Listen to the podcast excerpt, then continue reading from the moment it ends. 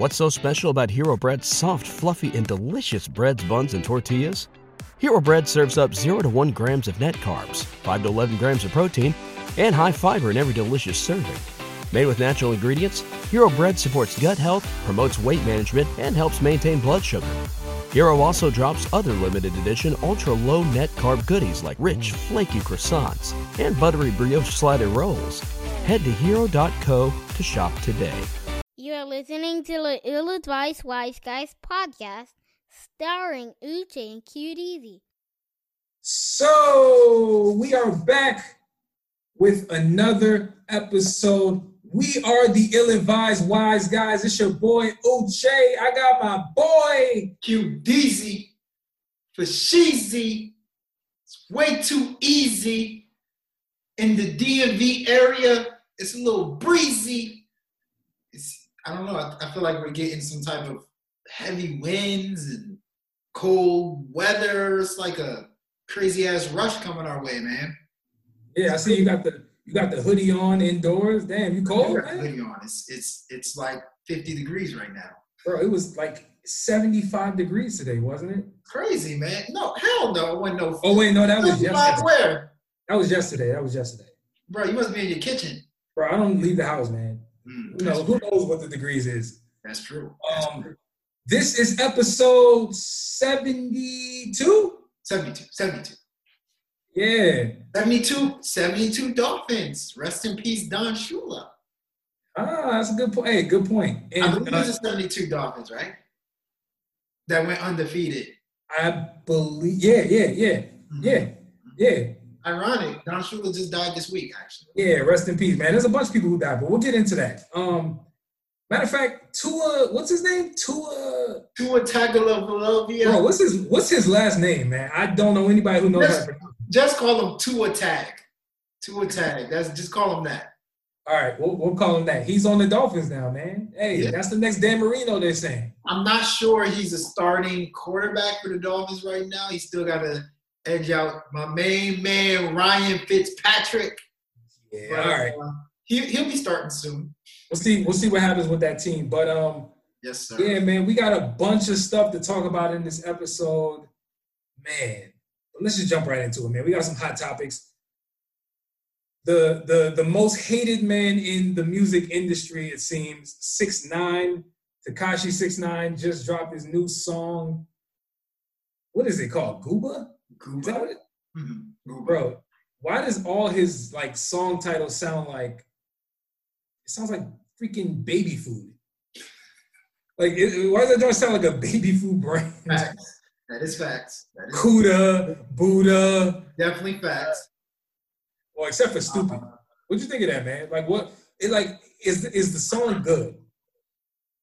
So I wouldn't. I'm not gonna say it was good. I mean, I think that's a stretch. I think it was solid. I think it was decent. Now, the vibes on the song is hot. Like it's a it's a club banger. It's, it's definitely a banger.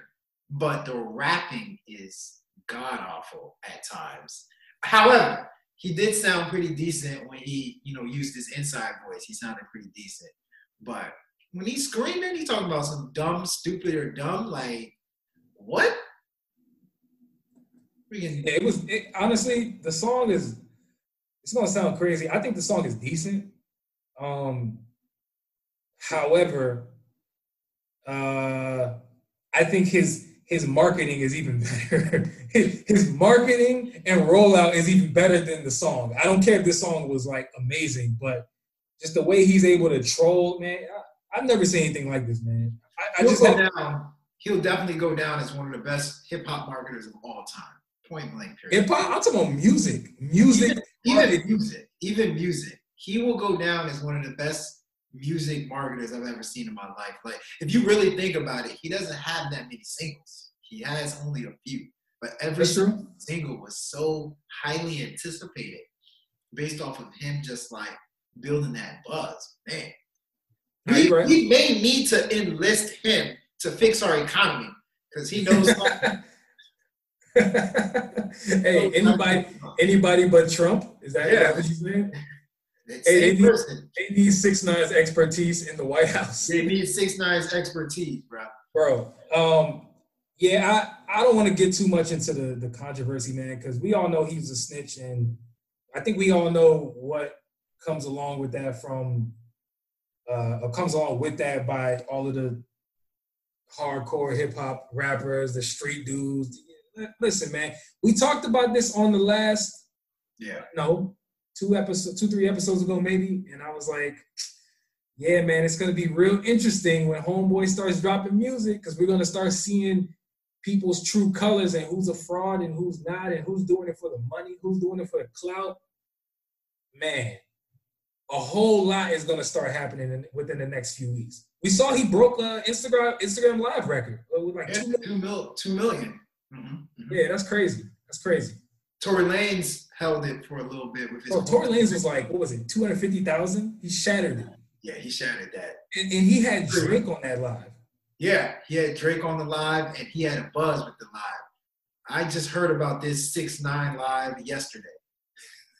Yeah, man. Yeah, but let's move on, man. We don't need to discuss that because it's honestly it's just one song, man. Who knows if the buzz will even last? I think it will, but Actually, what's up? actually, there's something that was interesting about that Instagram live that he posted. He actually Yeah, talked about why he snitched, and you know, he actually apologized. He apologized for snitching to his fans, and then he said, "Can you blame me? These people kidnapped. They kidnapped me. They threatened to kill my mom. They uh, they smashed my baby mama. They did Yeah, this, yeah. this and that." And he was like, "They weren't loyal to me, so I wasn't loyal to them." That's what he said. Yeah, I saw that. justified. That was that was key. That was important. Was it though, man? I, I did see that. I actually I was one of those people who tuned in while he was do, like during the live. I caught the tail end of it because I just I was curious, like what the hell is going on? But um, I don't know, man. In in a, in a perfect world, I, I I can see why he would do what you know he he did what he did, but bro, he's the same dude who was like putting out hits on Chief Keef. Um, like he implicated himself in that that criminal organization that was going on. So I, I, I don't know, man. It just seems weird. He did. I don't. I don't think It just- personally. It just seems weird that a dude who was involved in that life that they were that they had going on is now flipping and saying, "Oh man, I would I snitched. Yeah, I snitched, and I and I'm proud that I snitched because they were trying to kill me or they're trying to kill my baby mom." Like, it's convenient, man. He You put it on himself. He he. Yeah. I would. I would not feel sympathy for somebody that put it on themselves. He was the one that went and seek. He he sought after a career in like gangsterism and all that stuff. So when you get in trouble, I'm not. No, you, you went. That's what you wanted, and you got in trouble. That's all I'm saying. I, I don't feel no sympathy, and but I, I guess I understand where he's coming from, but I don't know, man. I get I get where it it helped. It helped because he actually was able to explain his way of thinking. But that does not negate the fact that what you did was something that is not necessarily uh, congratulated. exactly. Uh, yeah, let's move on, man. You know, rest in peace to a couple people I want to name. Um, Little Richie, man. Little Richie, the the the the old school rock and roll um artist, man. You know, a lot of people say he was the uh the pioneer behind rock and roll, you know. I heard that. died at 89. Uh, Only I'll tell you right now, I ain't listening to Little, Lil Richie. There's no reason for me. I'm not on his age level. But my mom used to listen to him. Like when I was a kid in the house. Like definitely used to hear Lil Richie songs. Blah blah Uh, Richie. All of those, all of those joints. So um hey, I do have one thing though. In the in the midst of the sadness behind people just dying, right? Was Little Richie the first Lil? Ooh. Was he the first Lil? Like, think about that. Ooh. Think about plot that. Thickens. The plot thickens. Think Uh, about that. Like little, little Richie, like over time, people just started going by Lil, but then it's really little. People also say Little Wayne, right? Bro, he's he's 89. I think he might he might be the first Lil. I What about Lil? What about Little Rascals? The movie? Little Rascals. There was in 1940s, right? 1950s. Little Rascals. Uh, Come on. Little Rascals. That, dog, that movie came out in the 90s. Wasn't that like 95? Little Rascals is a remake of an old kids TV show or something like that. It's definitely 50s. But I hey, want. I'm just saying. I think. I think. uh Just put some thought into that. He might be the first little man. He, it's a good question. It's a good question. Um, another RIP that we want to put a uh, put a notice out is Andre Harrell. Man, I, you know, again, man, like we we're not really. Um, that's not really our era, right? Because we talking about Uptown Records, you know, Jodeci, K-Ci and JoJo, um, P Diddy, Puff Daddy, like the original Puff Daddy back when he was a breakdancer, but then like became a producer. Obviously, turned into a mogul. You know what he what he's what he's doing now, but like Diddy is one of them dudes that was discovered by this guy named Andre Harrell. So when you start talking about pioneers in the in the in the music industry, he's definitely one of those dudes who uh, who, who shine the light, and also crossing over hip hop and R and B. Like that that's also been one of the things that he's been known for. So yeah, rest in peace, Andre Harrell.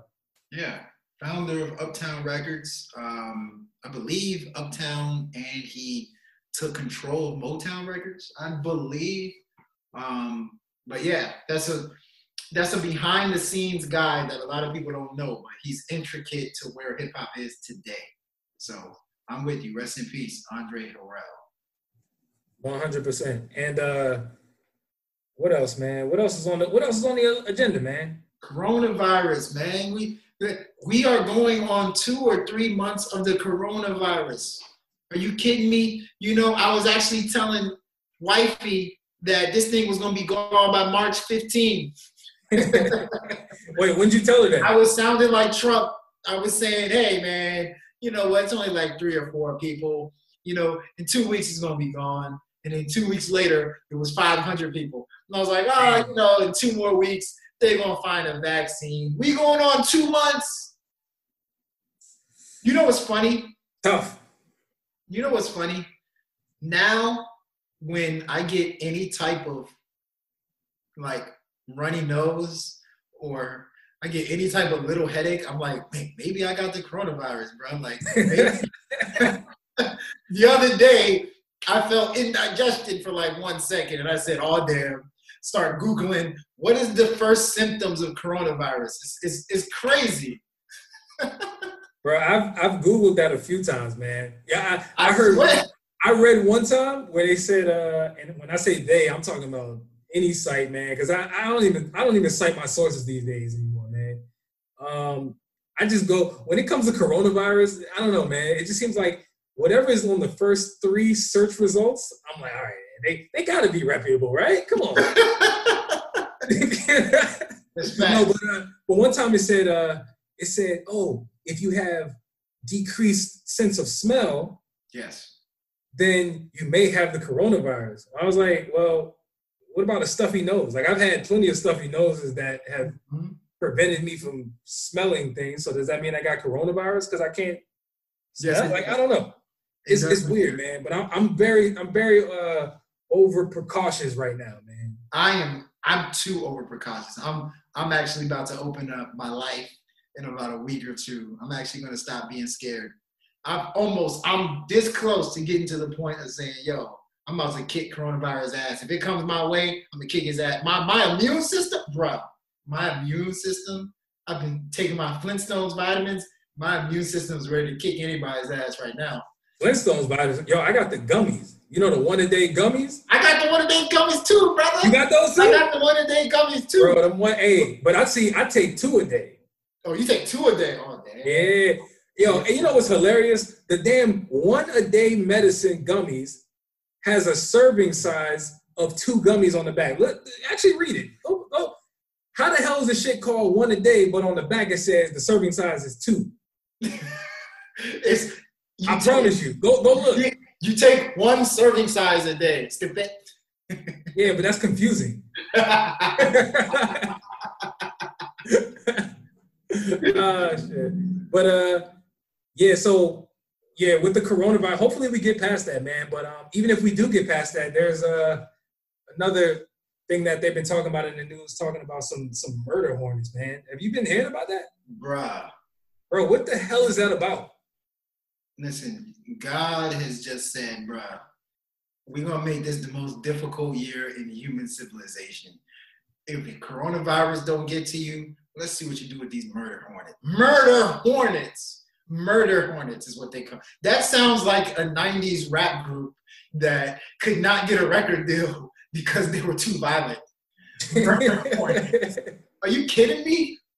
Murder. And the thing is, every human being is scared of bees. If you are, I don't care if you gangster, I don't care if you got teardrops on your eyes. You are scared of a damn bee. No, no, no, no, no. A hornet. Oh, What are you talking about, twice. bro?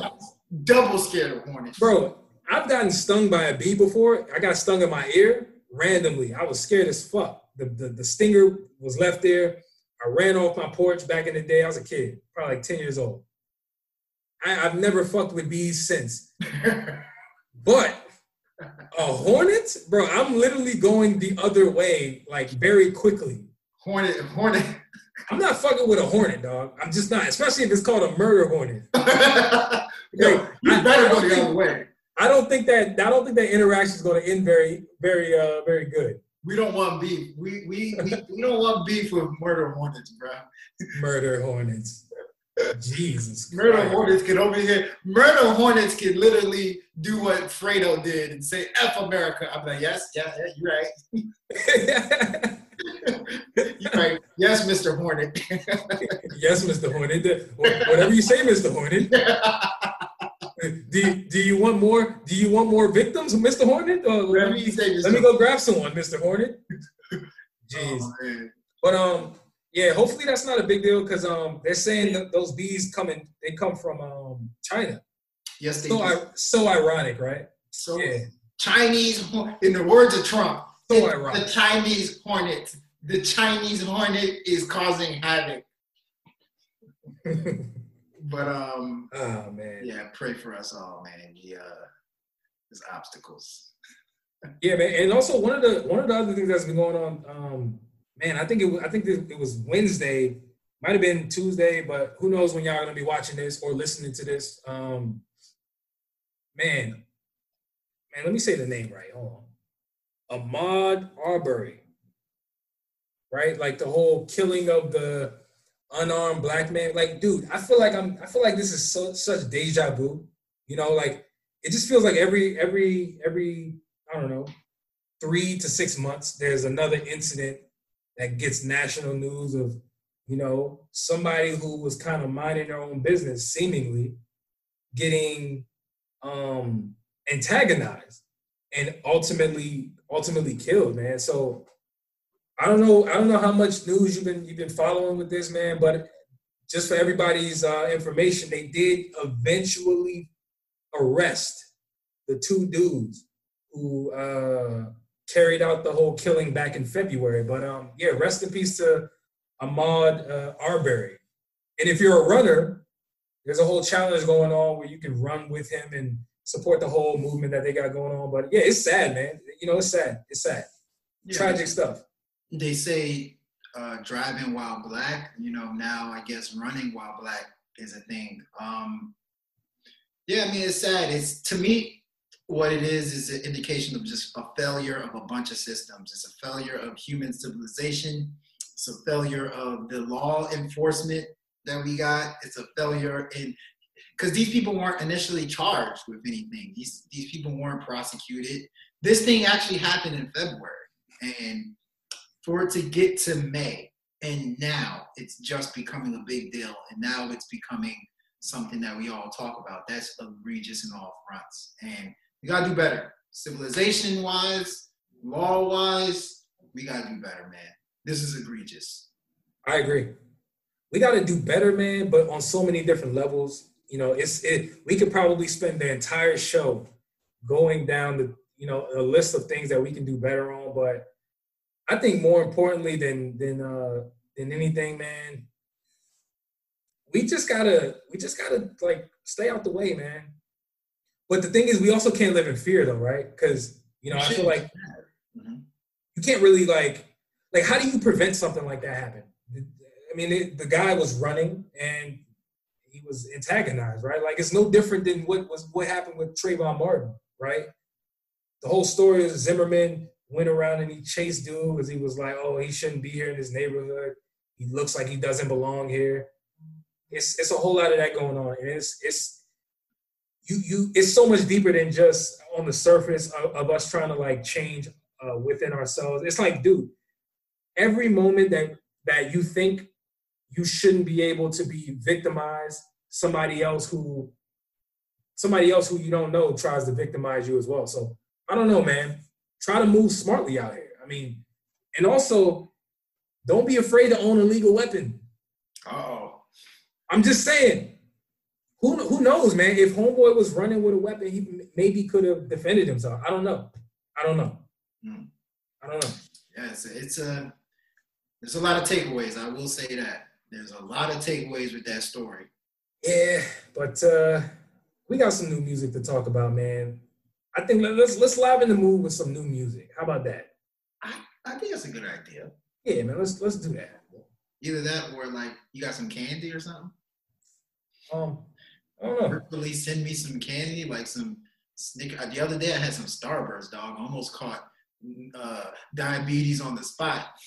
My body can't take the sugar, bro. I think if you give me a pack of Starburst, I probably can't finish that thing for a week. Yeah, right, man. Don't give me a bag of Starburst. I might fuck around and I would finish it in an hour. Like, I would take some knives, bro, cut that thing into pieces. Starburst is one of those candies that I literally cannot stop eating. You can't just eat one. You just can't. Oh yes, you can. No, you can't. It's impossible. It's against the Starburst eating rules. I mean, Right. when I was a kid, obviously, like I would say, do we have to eat dinner? Can we just eat candy? Can we just eat Starburst for dinner? But nowadays, as a 30 year old, I my my Yeah. teeth my teeth get hell from it from Starburst. yeah, man. Let's let's get the show started. Watch the throne.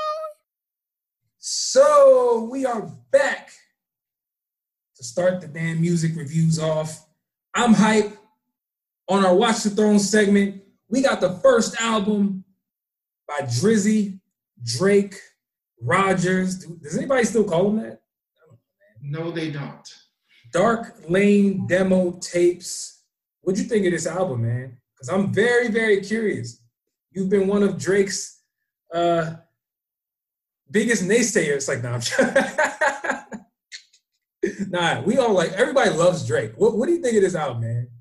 Oh man. Um, for those that don't know, you know, this was a surprise album.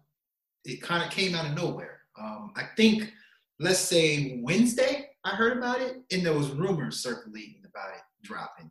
And by Friday, it came out. Um, complete album. I want to say it's about 14, 15 tracks on there. And um, it was good. I mean, in a sense of a mixtape, which that's what it is. Um, it's it's it's good for a mixtape. Uh, you know, very random body of work. I feel like every song is like different from one another. Like for instance, Chicago Freestyle doesn't sound like a song that he would make these days. It kind of sounds like a song he would have made 10, 8 years ago. Um, then you talk about songs like with Florida from Love, or sorry, from Florida with Love. That's another song that kind of sounds like it's a little outdated. But then at the same time, he had songs like Tootsie Slide on there. Um, he had songs like Pain 1993, which sounds like music you would hear today. So it was interesting. It, it, it almost sounded like uh, very similar to that mixtape that he dropped a couple months ago. The one where he had a whole bunch of unreleased songs, uh, put that together, and um, it was just kind of all over the place. I don't know if you remember the name of that mixtape. Do you remember the name? No, what are you talking about? It was a mixtape he dropped recently that um, had a whole bunch of unreleased tracks on there. It had um, I will get to you. I will I will tell you exactly what it is. You're gonna be like, oh yeah, that mixtape. This this came after Scorpion. This came after Scorpion. It came in. It's it's, it's even not even a year old yet. But I don't know why. I don't know why I'm drawing blanks on this because. Uh, Ron Blanks. Oh man, it had all his old stuff. But anyway, oh, oh, oh, uh, care package. care package. Thank you. Care Thank you. package. Yes, I remember that now. It almost feels identical to care package. So, like I was telling you earlier, you know, what you're always going to get from a Drake album is good bars. You're always going to get um, high quality melodies. You're always going to get vulnerability. You're always going to get good beats. All that stuff is on this album. But my only, I wouldn't even say it's a knock, but my only thing about the album that doesn't make it great to me is that it almost feels like practice. Practice. We talking about practice. It almost feels like practice. It feels like demo tapes, which is exactly what the name of the album is, right? It just feels like a whole bunch of demos that Drake put together. It's not necessarily songs he would campaign for, but it's just songs he kind of had laying around. And so, um, all in all, I think for a mixtape, for a demo tape, whatever you want to call it, it's, it's a decent body of work. Okay. Hey, you're not you're not off, but um, I'm very curious of what you would grade this, man. Be, with, with all that being said, I mean, what what kind of grade would you give this? I would say a B minus C plus. B minus C plus. It's enjoyable, it's listenable, um, but it's not great. Wow. Well, okay. I, I mean, to say all of that and then to call it a B minus. Uh, all right, I'm not mad at that, but let me let me let me give you my review, um, and then I guess we can debate about it a little bit more, because uh, for me, when I when I heard the album Dark Lane demo tapes first and foremost, I was confused as to why it was marketed as a mixtape. Like, like that to me gave me everything I needed to know going into this project about what I was about to hear. Like at least the the the the direction of the music, the the maybe even like the the synergy of the songs from from song to song, like how strong the music was. Because I'll tell you right now, man, when I when I threw this on, I was very confused at why everything just sounded so low key. I mean, yeah, the, the album says Dark Lane demo tape. I don't even really know what that means, but I will say all the music sounded, for the most part, with, with, with the exception of Toot- Tootsie Shuffle, it sounded very dark, right? Like the hell Tushy Shuffle? Tootsie. You mean Tootsie. Tootsie Slide? Oh wait, what the fuck? Tootsie, Tootsie Slide, Tootsie Shuffle. Hey, that lets you know. That lets you know. wait, hold on. It's really called. It is called Tootsie Slide. You said Tootsie Shuffle. I don't know why the hell I said that, but Talking about it might as well have been a damn shuffle. What the fuck? Like, What that? Have you, have you seen the dance? Of course I saw it. Do you know how to do it? Um, oh yeah, hell yeah. It took me a long time to do it. You know, the Get part the fuck out of here. You know how to do the dance? I know how to. I like. I learned it pretty quickly. It's easy. it's easy. Oh, but I struggle. Yeah, I know. I struggle with, struggle with coordination, but I got it down pat after uh, a hundred tries. Yeah, yeah, yeah. But okay, so bottom line to me, the, the music sounded very dark. I mean, not really. Ex- I mean, I expect that from Drake because he, he gets into his, his vulnerable bag, and I and I like it every now and again. Matter of fact, I like it majority of the time. I was very thrown off by a lot of these songs, though. I will say, like for example, um, the the song with uh, Playboi Carti, 1993 freestyle. Kane, 1993. Yeah. I mean, the song was kind of cool. Like, I mean, I, when it first came on, when I first heard it, I was like, all right, this is not bad. Uh, Playboi Carti just kind of threw the song off, and I know, I know what people are saying, especially the Playboi Carti fans. They're probably like, y'all are hating on Playboi Carti. Y'all, everybody has something negative to say about Playboi Carti. It's like, no, I'm actually not a hater on him. It's more so, I just don't really think he fit that song like that, personally. No, just say it. It was a horrible verse. The you know what's crazy? You know, you know what's crazy? I actually don't think the verse was bad. Oh, I don't. Really? I put, like, I put like this. You know his song "At Me" or "At Me," whatever, whatever it's called. Yeah, at me. Mm-hmm. Those verses were bad. Like from a rapping standpoint, it, it, was awful. But on this on this song, he was actually he actually was making kind of sense. If that makes sense. Mm-hmm. I just didn't think it fit. But I'm oh. not here to pick on. So I'm not here to pick up Playboi Carti right now. So you don't got nothing to say about the fact that he's using cartoon voices? what the hell was that? Bro, that, was baby weird. Baby Pluto, man. Baby Pluto. But uh you know what, man? I, I don't have a whole lot to say about this album, man. I just don't. It, it just it just kind of came and went for me some of the best songs on this project that I will I will I will want to talk about is Chicago Freestyle. Man, that joint dropped. Uh, remember whenever it came out a couple what maybe a month ago. Man, vintage Drake. Also, this album had a lot of samples in it, which was interesting as well. Um, I'll give you guys a little hint of what my ill-advised thoughts is going to be because it's going to be related to sampling and whatnot. But nonetheless, I think the album was just okay, man. It's not a whole lot I need to say about this. Although one of the major things that stood out to me was the fact that we have a Drake album, a Drake project that came out, and it just kind of came and went.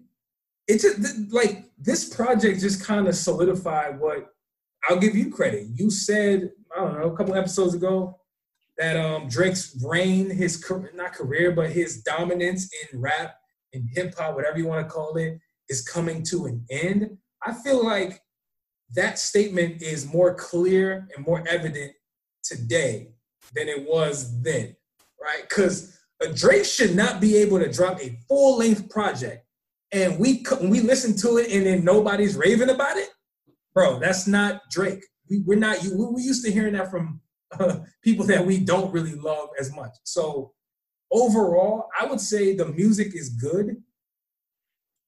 I don't think it's great though, personally. Um, I would give it about a C plus though. It's it's it's good music. It could have been better, but hey, I see why it was called a mixtape. I'll just leave it at that. Yeah, I mean to to kind of piggyback on the point that you made about the album just felt like it came and went. I 100% agree with that. Um, but if you notice when I said that, there was a trend of Drake singles that came and went. I mean, I'm, I'm looking at it right now. Behind Bars came and went. Omertà, I don't even remember what that sounds like. Remember he dropped the two pack, Omertà and um, the joint with Rick Ross. yeah. Went. Yeah. Um, he dropped the joint with Swae Lee, Won't Be Late.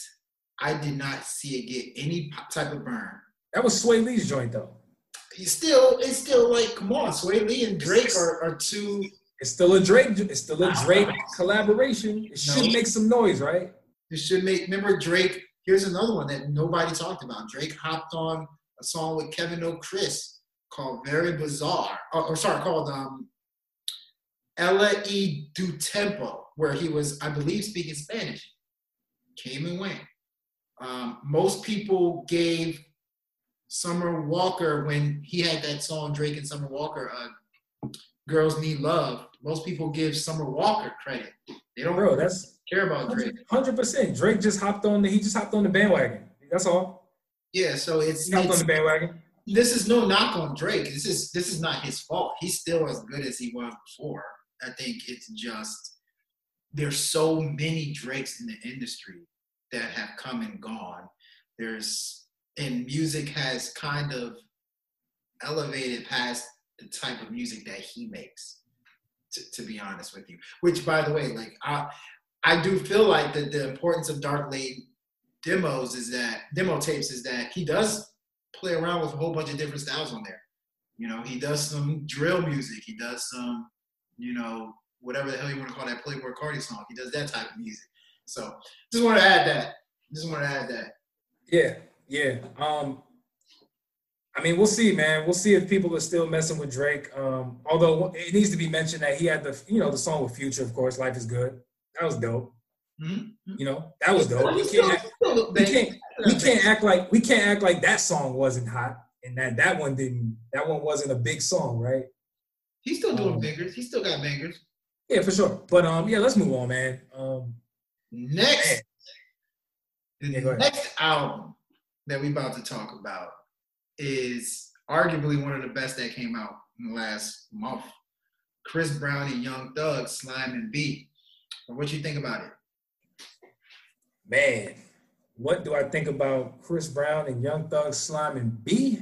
I think that uh, this was an album that showed so much versatility that I don't even think people were really ready for this. I wasn't ready for it.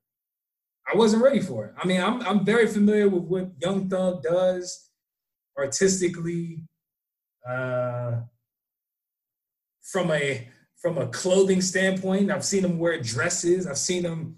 I've seen him do every possible thing. But this was a very surprising project to me because, as unpredictable as Young Thug is musically, we've seen him do country music. Um, Chris Brown, unpredictable. Personal life, also artistically, he does a whole bunch of stuff as well. I was not expecting this project to be so well put together from a collaboration standpoint, right? We got quality songs, uh, we got some decent features here and there. Although I will say, if this project did not include any features, I, I think it would still be really good. Like that's how good this project is, right? It starts out with "Say You Love Me," very very good song. Then it transitions into "Go Crazy." I think those are two strong songs to start the project with. And uh, you know, we talked about this offline. Big Slimes, Gunna, Gunna's performance on Big Slimes, he kind of stole the show for me. Although I think Chris Brown had a really, really good part in that song as well. It overall was a, it was a really, really good song. Um, you know, and then you start getting into some other songs that are really bangers on here, man. Animal, City Girls, Stolen. I think the my biggest takeaway with this project is that number one, Chris Brown is he's even better than what we thought he was. Like we we've always known Chris Brown to be the the very talented performer, always making great music, right? But like for him to continue on and keep putting out good projects, but like collaborations now. Like, what was the last collaboration project that Chris Brown dropped that people actually cared about? I'm trying to think, and I feel like it was probably the Tyga one. Chris Brown Tyga, yep. What, what was the name of that? What was the name of that joint? Not Face Off. It was called um. Damn, I don't remember. It was coming to me at some point. You remember? You know exactly what I'm talking about, right? I, know- I know what you're talking about. They had Deuce- dropped two. Deuces on it. Fan is something fan. Something Fan of a fan. Fan of a fan. fan. That was part two. They dropped two. They dropped the mixtape and then they dropped an official album. That's true. That's true. I like the mixtape. That I think that joint came out like 09? I don't remember, man. But That the had is, huh? that that mixtape had deuces on there. It had deuces on it, right? Chris Brown, he doesn't really give us too many collaborative projects, although he works with a, ton of people. So for him to work, for him to have this collaborative project, I think came out of the blue, and I was very surprised. This is a very, very strong and random project by Young Thug and Chris Brown. I'm gonna give this a strong B. It's a very good project, man. Mm-hmm. That is that is that is right on the money. Let me just put it that way. I knew you were smart. That's why this ill-advised Okay. wise guys Hey. works. Hey, hey, hey, hey. You're Hey. you're smart. You're a smart man with a Seinfeld shirt. I'm smart and ill-advised, and I'm an overachiever. Overachiever. There we go. There, now you're talking. Um, you know, I said something that uh, I said something on, I believe, Twitter. I said, you know what? Sometimes oil and water does mix.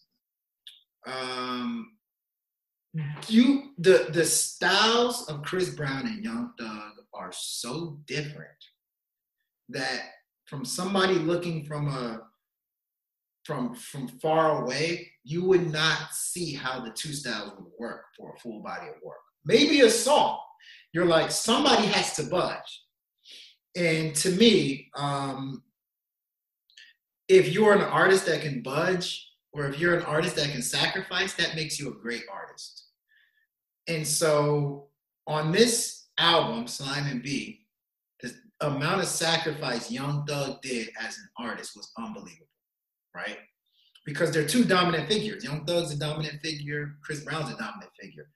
And um, I don't think there's anybody on this planet that can overshadow Chris Brown in any song they collaborate. Chris Brown overshadows Drake. Chris Brown overshadows anybody. When he gets on a song, he gives it 110%. Chris Brown is the Russell Westbrook of the music industry. Like, he's putting in serious effort to every single song that he does, every single collaboration, every feature, every whatever. Chris Brown was on a burner song and he put up the, the performance of a lifetime. Like, Chris Brown tried. We and we and we knew Burner. We know Burner needs a Chris Brown feature. Just just want to point that out there. Burner needs everything. Burner needs stimulus check for, Burner needs Burner, Burner needs the he needs the Burner don't even have any kids and he needs the five hundred dollar kid stimulus check. you know they give everybody with kids five hundred dollars each child. Yo, give him give him more money even though he don't have any kids. it's all good though. But um, you know, I was so surprised at the chemistry between Young Thug and Chris Brown on this album. The chemistry was phenomenal. Um, you know, obviously Chris Brown was the dynamic R&B guy, but Young Thug added like well-needed sliminess, well-needed trap vibes, well-needed gangsta feels, well-needed like you know just grittiness to the album, and the way that they meshed together was perfect. Now, something that can't be overlooked is the production on this album, man. Like you mentioned a couple songs like Animal and Stolen. Those are dynamic R&B joints. Like those are high quality R&B joints from a production standpoint. The the beats are riveting, they're cinematic. Um just the structure of the songs are like unbelievable. They're hypnotizing. But all in all, it's a great album. Uh, but let's be real though. Chris Brown carried that album. That is a Chris Brown album featuring Young Thug. And um, for Young Thug to be able to kind of take a back seat but still shine in his own unique way, that is very special. That that to me is more impressive than you know him taking over an album. Honestly. wow. Great. Oh, that's definitely a B. Definitely a B. Um, not quite an A. I wasn't completely blown away by the album. I don't give many albums A's to be honest with you, but yeah. it's definitely a good body of work that is dynamic and um, quality, man. Hey, man, we agree. We agree on that. Young um, Thug don't make bad albums, folks. He does not. He simply does not make bad albums. Bro, Young Thug doesn't do many things bad. Honestly. he does something. Well, well, well, except for like maybe his health, but you know, who, who's counting? Um, shall we move on? I believe so. Let's do it, man. So the next project that we have to talk about is Kehlani who dropped their new project called It Was Good Until It Wasn't. What'd you think about this, man? First and foremost, man, I, I do not like that title. I don't know if you heard, there was some controversy about, you know, oh, Drake was the one that helped Kehlani come up with the title. I don't think the title is tight, so I don't even think there should have been controversy for who came up with the title. But anyway. Wait, hold on, hold on, hold on, hold on you don't like the title? Like, what, what do you think? What's what's wrong with it? You think it's dumb? Or I don't it's understand. like okay, you know, you look at the title and you're like, okay. So what are you trying to accomplish? Bro, it was bro, good bro, come until it wasn't. Bro, come on, man. We we've seen worse. Is it really Of that big a deal to call out that it was bad? We've seen we've seen Gucci Mane come out with countless bad title covers, uh, title art, whatever, and nobody says anything. Yeah, but Kehlani, I, I look, Kehlani, I, I had higher expectations for Kehlani. I have higher Okay. expectations. Like it, it, it was, it was good until it wasn't. It's just, it, it, it screams out plain, brother. It I- out mundane. I I I feel you until you listen to the music, but none, nonetheless, um, Her previous album was a good title, right? Uh, what was it called? Uh, Her previous album, sounds something crap. I believe that crazy, crazy something, crazy love something. I'm pulling this up. Oh, that's what it's called. what is it called? Uh, crazy. Sweet Sexy Savage. There you go, sweet, sexy, savage. Now, No, she had a she had a song called Crazy. That's what it was. isn't that a sick ass title? Um, I like it. That's I like a it. sick ass title. I, you know what this new album so I let I definitely let you have the floor, but this this album title reminds me of Nothing Was the Same. Is that, that's, yeah, so that's why Drake. I, I have no doubt in my mind Drake came up with that title because it sounds just like that. Nothing was the same. But anyway, Carry on, carry on. that's another bad title, by the way. But um, you know, Kehlani, Kehlani is such an interesting figure. It's it's it's more than just the music for Kehlani. It's it's us caring about her personal life, and we all know she went through a whole back and forth with YG. They're no longer together, and um, you knew they you knew they had a tumultuous relationship. I, I I wasn't a fly on the wall in the relationship, but I can just tell just based off of reports that came out and stuff that Kehlani came out and said. So this album, she's never going to tell you that it's about YG, but it's so clear and obvious about YG. Uh, she got songs like Toxic where they're like, I hate your guts, but at the same time, you got good D, blah, blah, blah, blah, blah. Um, effing MU, you know, stuff like that, where she's really open, whatever the case may be. I don't like to get into the gossip part of people's life. But what I will say is that the way that she straddled the line between romantic and deranged on this album is fantastic. She is capable of getting in her feelings, but then she's capable of getting erratic. It's crazy, right? It's almost like uh, listening to uh, Ron Artest rap or, or, or sing. the, the level of bipolarness that you get on this album. And the thing is this. Ladies are gonna all defend her. I get it. Ladies gonna be like, yo, you know, Kehlani, she's just a girl. She's going through the emotions. No, that is bipolar behavior by Kehlani on this on the album, and I love it. It's beautiful.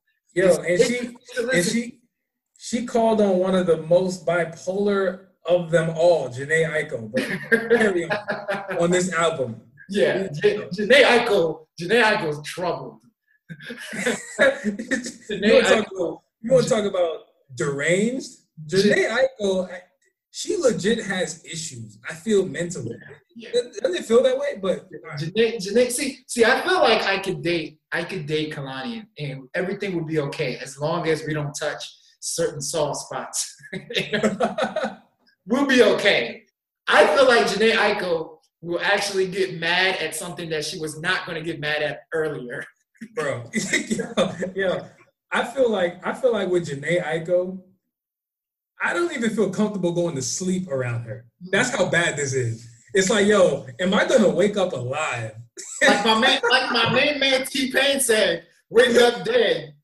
Bro, that's that's got to be a real thing. But I, ain't trying to wake up dead. Hey, carry on, carry on. But anyway, um, yeah, you know, Kehlani, the music. But here's the thing: you can be bipolar, you can be troubled, you can be crazy in love, you can be whatever the hell you want to be. Is the music good? And I think Kehlani makes beautiful R&B music. Her melodies are on point. Her singing, which I think she's a very underrated singer. I don't think people give her enough credit for her ability to reach certain notes and you know hit us with certain styles of singing that is amazing. Her singing is great, and just her urgency in every single song that she makes is so appealing to listen to. You don't even have to be a fan of music to enjoy it. So all in all, I think it was good until it wasn't. Very, very good album. Bad album title. Overall grade, I give it about a B. Borderline B plus. Okay. I uh I'm not mad at that review, man. Although I really just don't think the album title was as bad as you're making it seem. But but hey, hey, art is up for interpretation, man. Hey, who knows? I, am I'm, I'm curious. Who I, I'm curious if people feel the way you feel. Um, but well, not about the music, but about the album title. But whatever. Um, that's a solid review, man. I think you were actually on point with majority of the stuff that you said because um, I really feel like Kehlani showed her entire self on this project.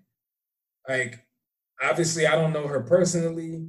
And you know, that's the whole thing with music, right? We don't know these artists personally. So the the idea is as a fan, as just somebody who's consuming the music, how authentic does this does it sound, right? Now I'll tell you one thing: when I listen to Six Nine, everything sounds fake. I'm, I'm just telling you. I don't believe anything because I know it's not true. I know majority, but again, that's that's that's besides the point.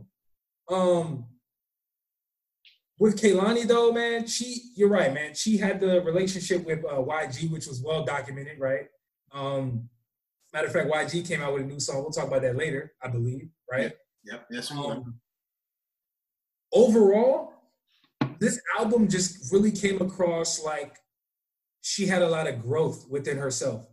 So I think I I think I heard you say that. I'm not sure if you did, but if you didn't, that was my biggest takeaway with this album um, from especially comparing this one to the last one.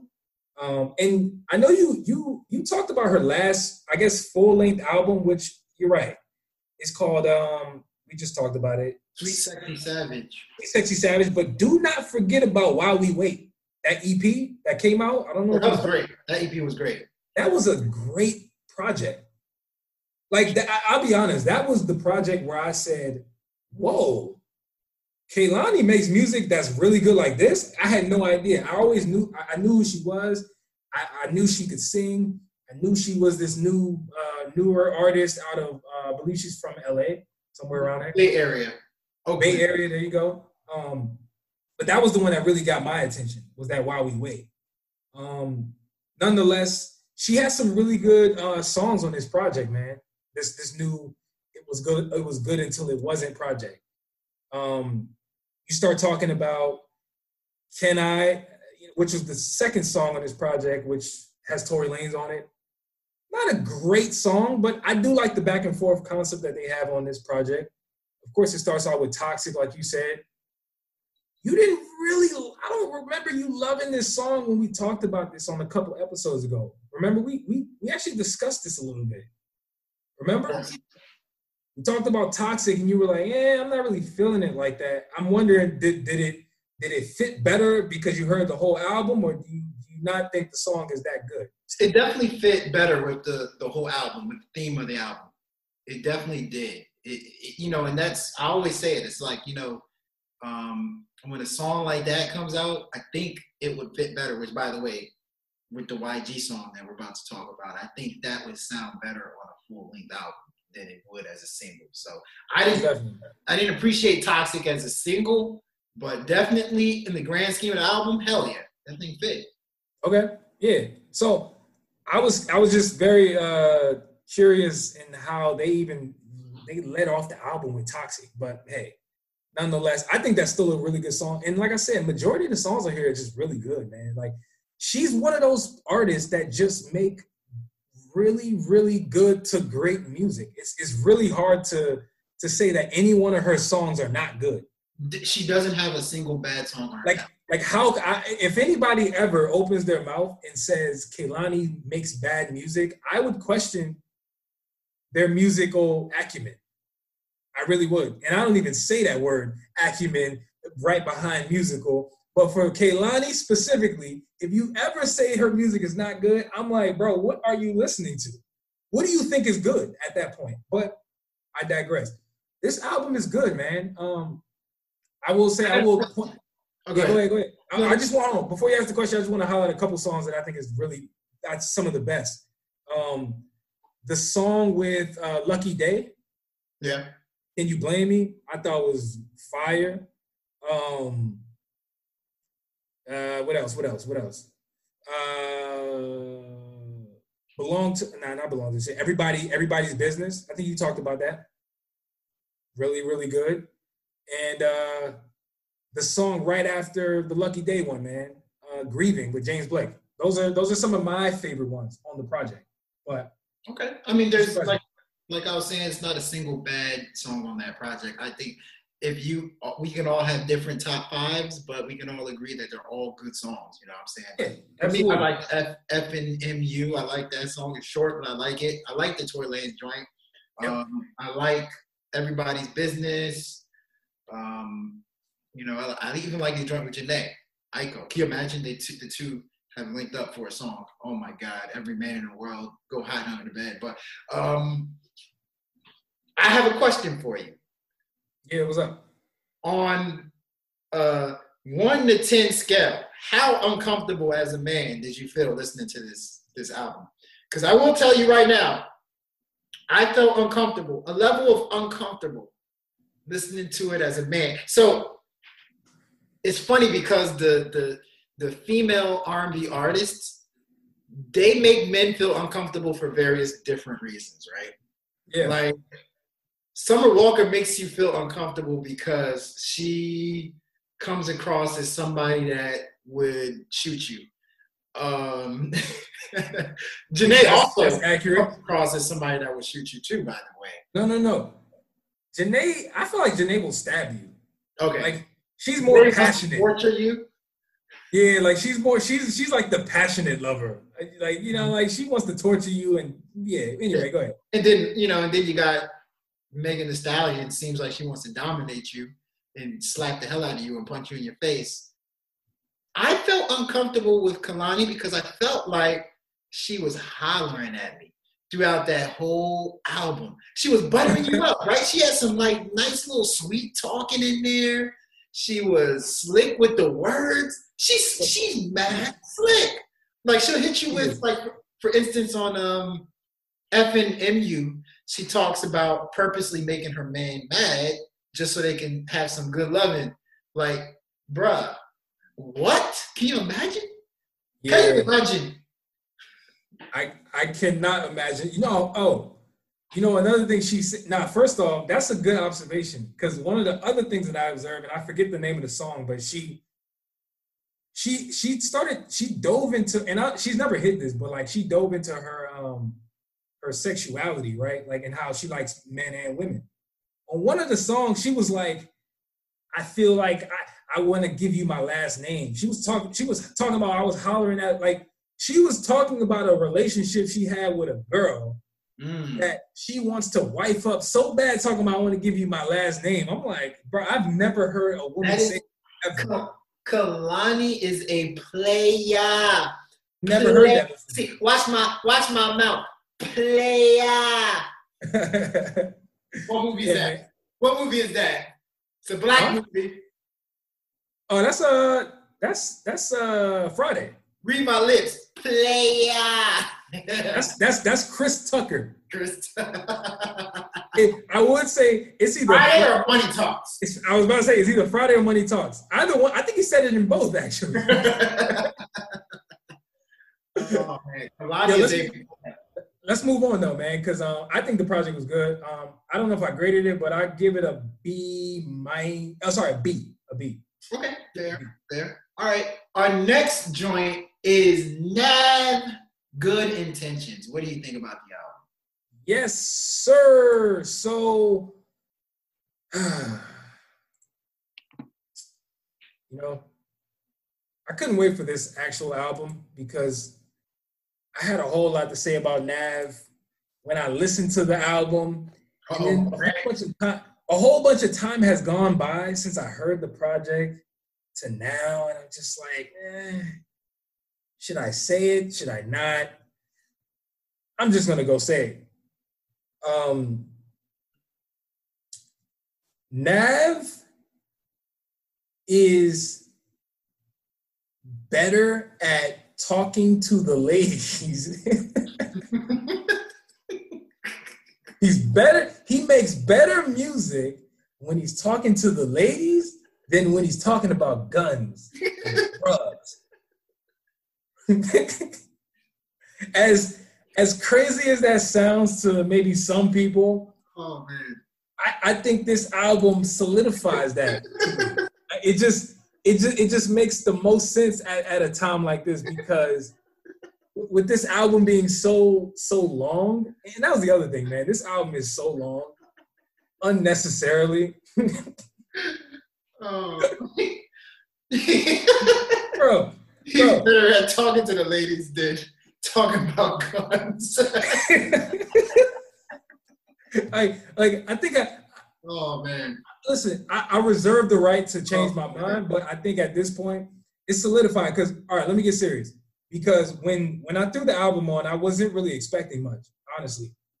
Um, and we talked about this, man. Nav dropped his last project called Bad Habits, which was a number one album, surprising him still to this day. Because even on this project, he talks about how he's still surprised at getting at being number one on that last project, right? Like he, and granted, I don't. Maybe he didn't ever see his career going this far.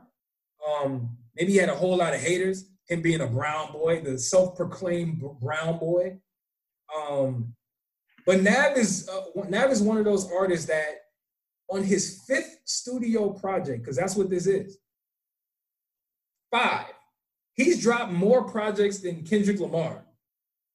Crazy. That's a fact. Crazy. He's dropped more studio projects than Kendrick You're Lamar. right. You're right. It's crazy. Um, I think this is one of those like make or break moments for Nav because it's like, dude, how have you dropped five projects, but yet the the the culture, the the hip hop landscape, the people who have historically been tastemakers and telling people what's good and what's not don't really know who you are as an artist, right? Like it feels like he's never really given us himself in the music. He's he's given us glimpses, right? He's given us a little taste here and there. He's addict. He's he, he messes up with the girl. He, he drinks, you know, does whatever. I think on this project, uh, Good Intentions, the second part of this album is the best. The second part. Um, I'll give you the exact song where the album starts to get very good to me. At the the song with uh, with Gunna called Codeine. From Codeine down, this is a really really good project. Really good. I say really good because he gets into his vulnerable bag, like exactly what I was talking about, right? I, I personally, I've been waiting for Nav to really just feel comfortable in the music, to just let loose and just not give a fuck what what I feel like anybody has to say. And I feel like he did that on this project. I really feel like he did that. I feel like he he accomplished he accomplished that, man. He he gave us the he gave us the melodic sound that we normally are used to, the robotic sound.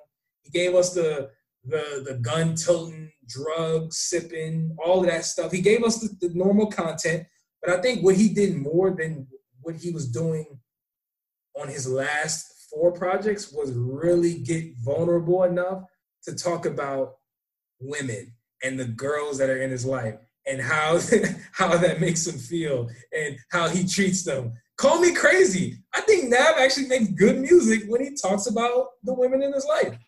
I just feel that way. So overall, this was not a great project. It wasn't a great project, but I do believe it was it was good, with the exception of the first few songs that I just feel were a little repetitive from what I hear from Nav on a regular basis. So overall, I'm gonna give this album a bordering C plus, but I'm gonna give it a C. It's it's average. It could be better, though. Okay. I mean, you gave it a lot of praise. You gave some serious praise there, but I understand. I did. I understand. You know, certain artists, right? We almost root for to do good.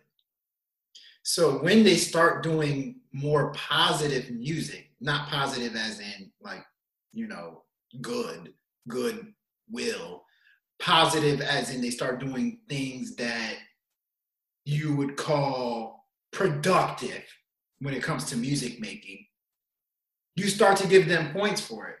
Well, if they were so bad to begin with, then even if you did give them points for improving certain things music making wise, they're still at the most average. So to me, I think with this album, Nav simply reached average. He was fighting an uphill battle because I think Nav, as an artist, especially um, after he dropped his first album, was actually a bad artist. When he dropped Perfect Timing, I feel like he was a bad artist. And to to he actually said that he was actually struggling with music. He said he didn't take music as serious as he wanted to in interviews. He said that um, after Reckless, he started to actually pay attention to uh, music again, like care about music again. And so it's not a coincidence. He was a really bad artist back then. Um, with his project before Bad Intentions, sorry, um, before Good Intentions, with his project before Good Intentions, Bad Habits, I thought he was he was getting to a point where he's like, okay, I get where he's coming from. He's getting better, but he's still not there. This album, he got there, but him getting there is still below average to average to me. So here's the thing.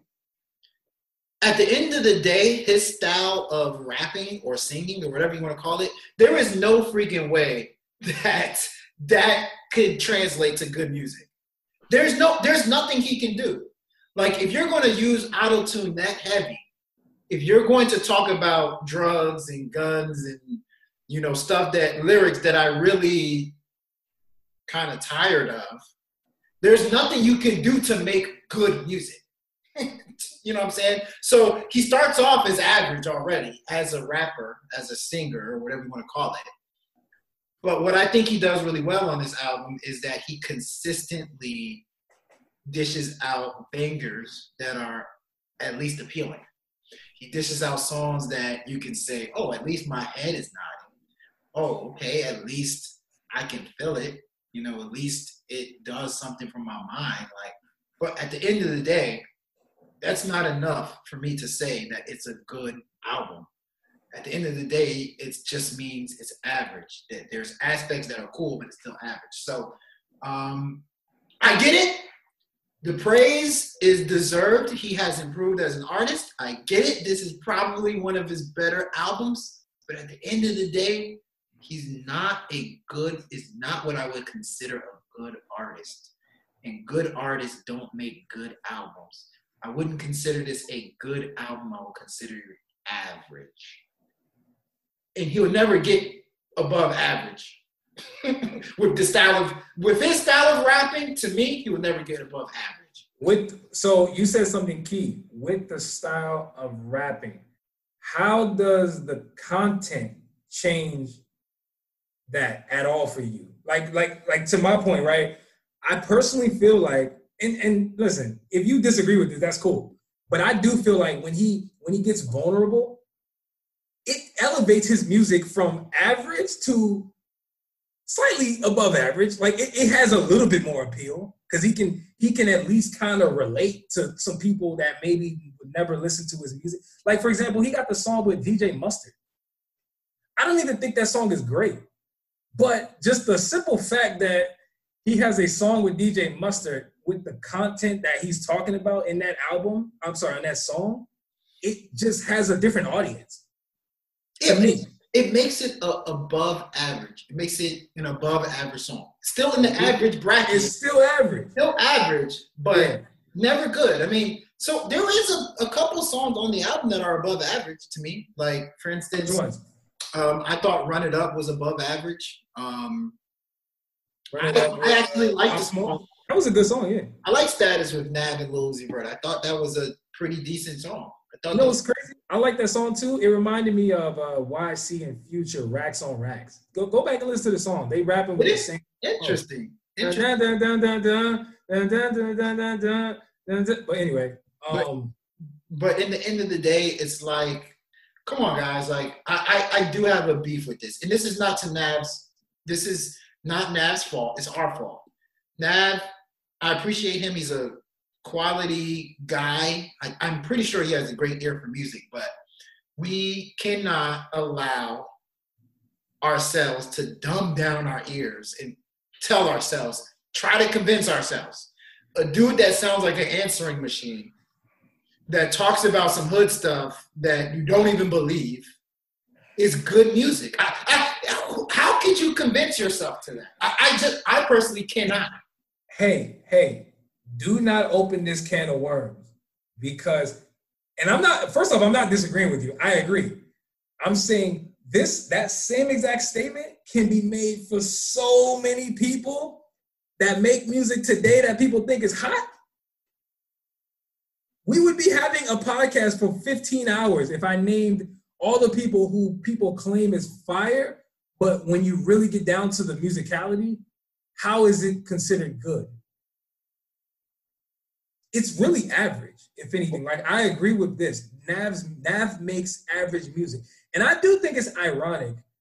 Um, not ironic, but I do think it's kind of sad actually that if you really look at Nav's discography, right, you can argue his best music was his first project, It was. It was. right? Mhm. The number one, the number one, first time he had ever dropped a project in his life. He said this on the interview. He never dropped a project before. That was his first time ever dropping music. That was his best project. Why is that? Because at the time we never we haven't heard that sound. At the time it was a sound that we were still trying to figure out. Like, what is this? You know what I'm saying? Like it did it, the vibes of the album, they it, it meshed really well. But then at the same time, I'm not gonna sit here and say that this album is that album was good or great. It was decent. It was intriguing. It was an interesting album. It wasn't good or great to me. So I mean, it's just me. I mean, I, I listen to thousands and thousands of artists and music, so I probably am coming from a different perspective. But Yeah. let's not let's not act like this is the greatest thing. The reason why people It's like not. The reason why people like it is because he's improved. Everybody is right up until this point. Nav's career has been a bit of a disappointment. So when you start to see a trajectory of him starting to okay, he's getting a little better.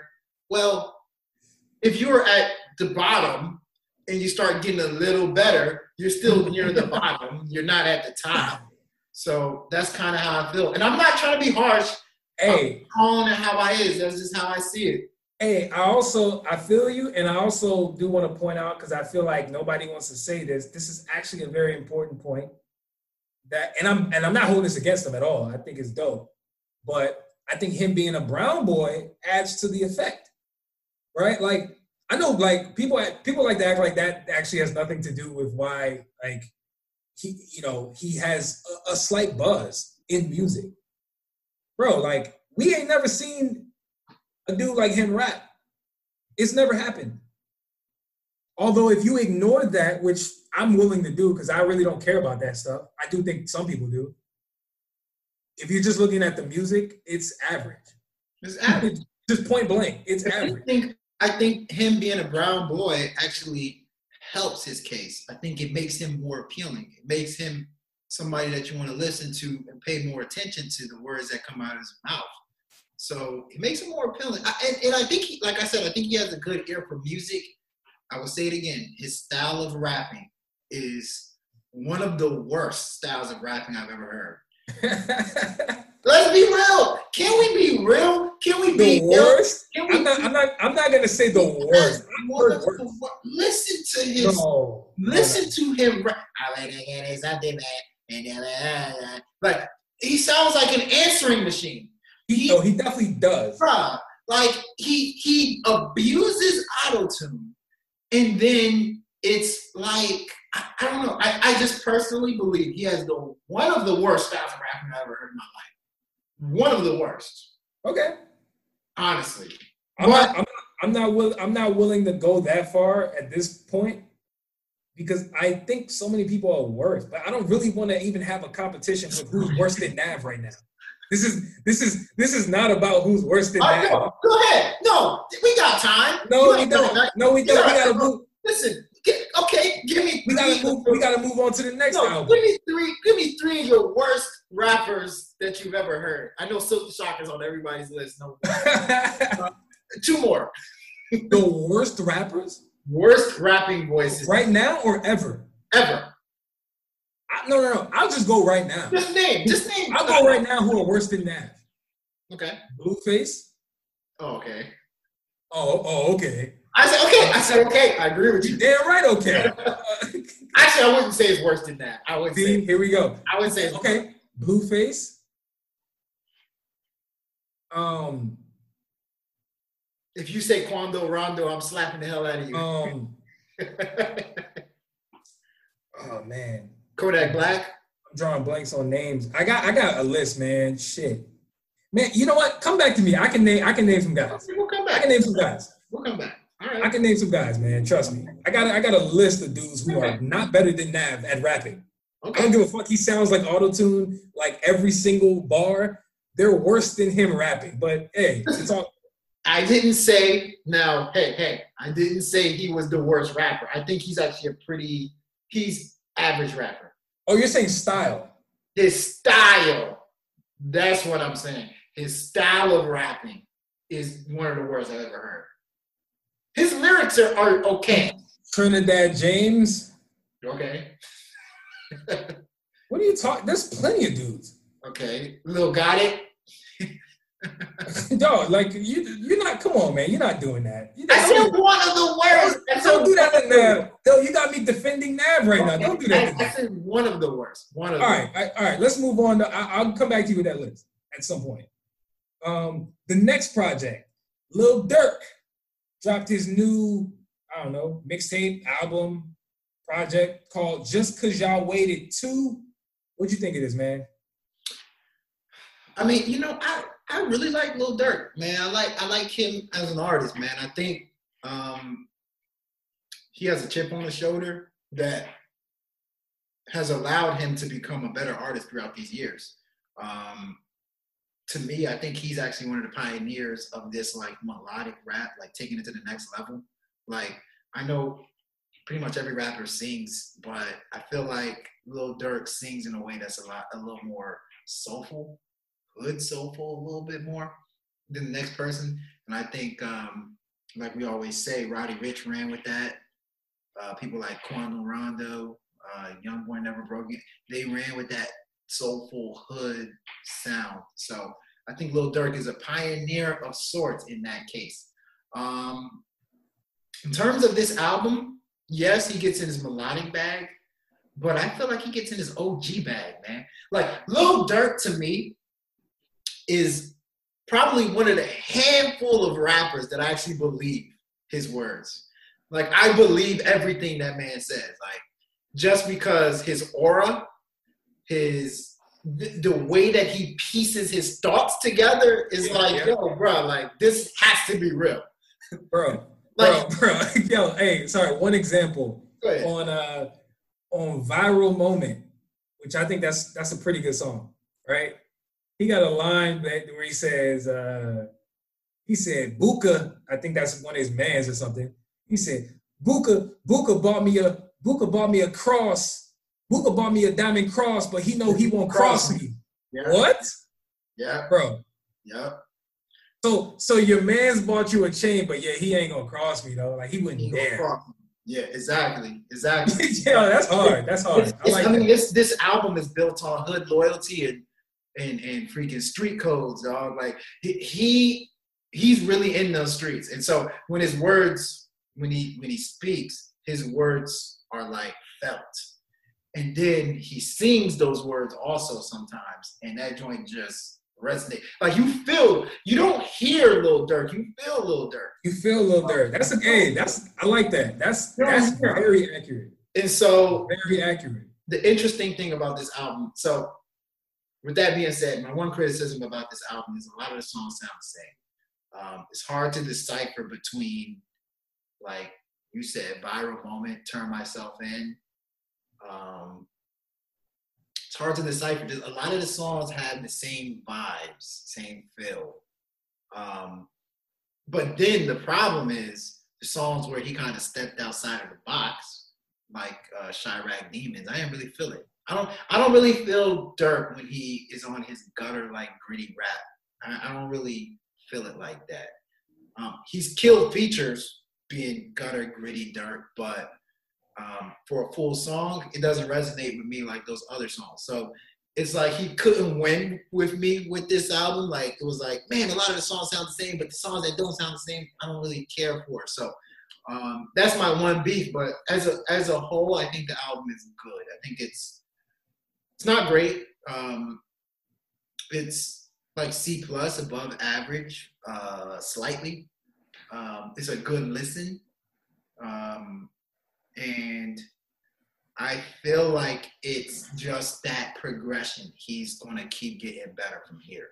He, he I, I, think he's found that sound that people are to like and, and, and will resonate with people. Okay. Yeah. Hey, once again, you know, I don't know what it is, man. It might be the corona virus era that we're in, but uh might be the social distancing. I, I have no idea what it is, but you've been having some very, very strong takes and ones that are very similar to mine. I don't know. It's, it's a symptom. I don't know what it is, but listen, I'm not mad at it. I will say that because you're right on the money for the most part. And I, will try not to repeat what you said because you're right, man. Um, one of I think I'll start with the fact that um, I'm happy for Lil Durk. I'm happy for Lil Durk because I feel like he is one of those artists that have been around for a long time. And when I say a long time, bro, I believe he's like 27, maybe 28. And he was part of that whole Chiraq, um, Chicago drill movement, right? Where these dudes was making music when they were young, right? coming out coming out of the, the you know the the city of Chicago making music at the age of like 16, 17. So when you really look at it, Lil Durk is a he's a veteran actually. The OG. He's a, he's a vet. He he legit is a veteran, but he's still young. You know, and that's that's a very interesting position to be in uh, for somebody like him. So how has someone that OG but young had such longevity in the game, I feel like it is because of what you just stated, right?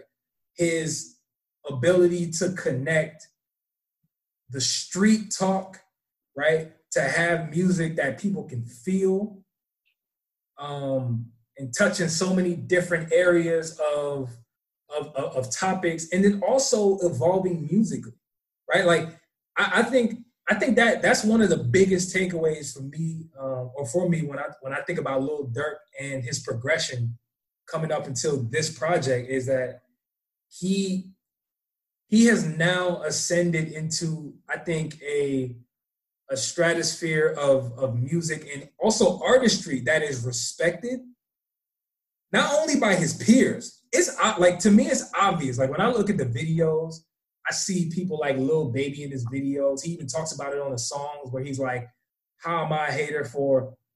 Uh, I don't know even know. Yo, I'm on point today. I'm, I'm remembering people's bars. Like, it's fresh in my mind. But this is dope.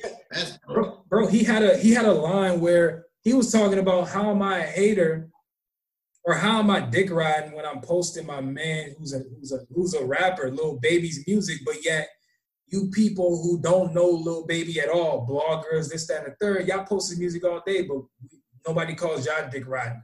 He's like, I just think it's weird when, like, why can't rappers have other relate rap rap, rapper to rapper relationship? Why has it got to be fake? He's like, yo, that's really my guy. But nonetheless, that type of real talk, that type of down to earth, um, just basic, you know what I'm saying, uh, progression uh, uh, uh, um, in his music, man. It, I think is why people rock with Lil Durk. People rock with him. He's a, he's a real one. He's a, it's, it's obvious. It, like you hear the music, he is a real one. And so musically, his his his music has evolved.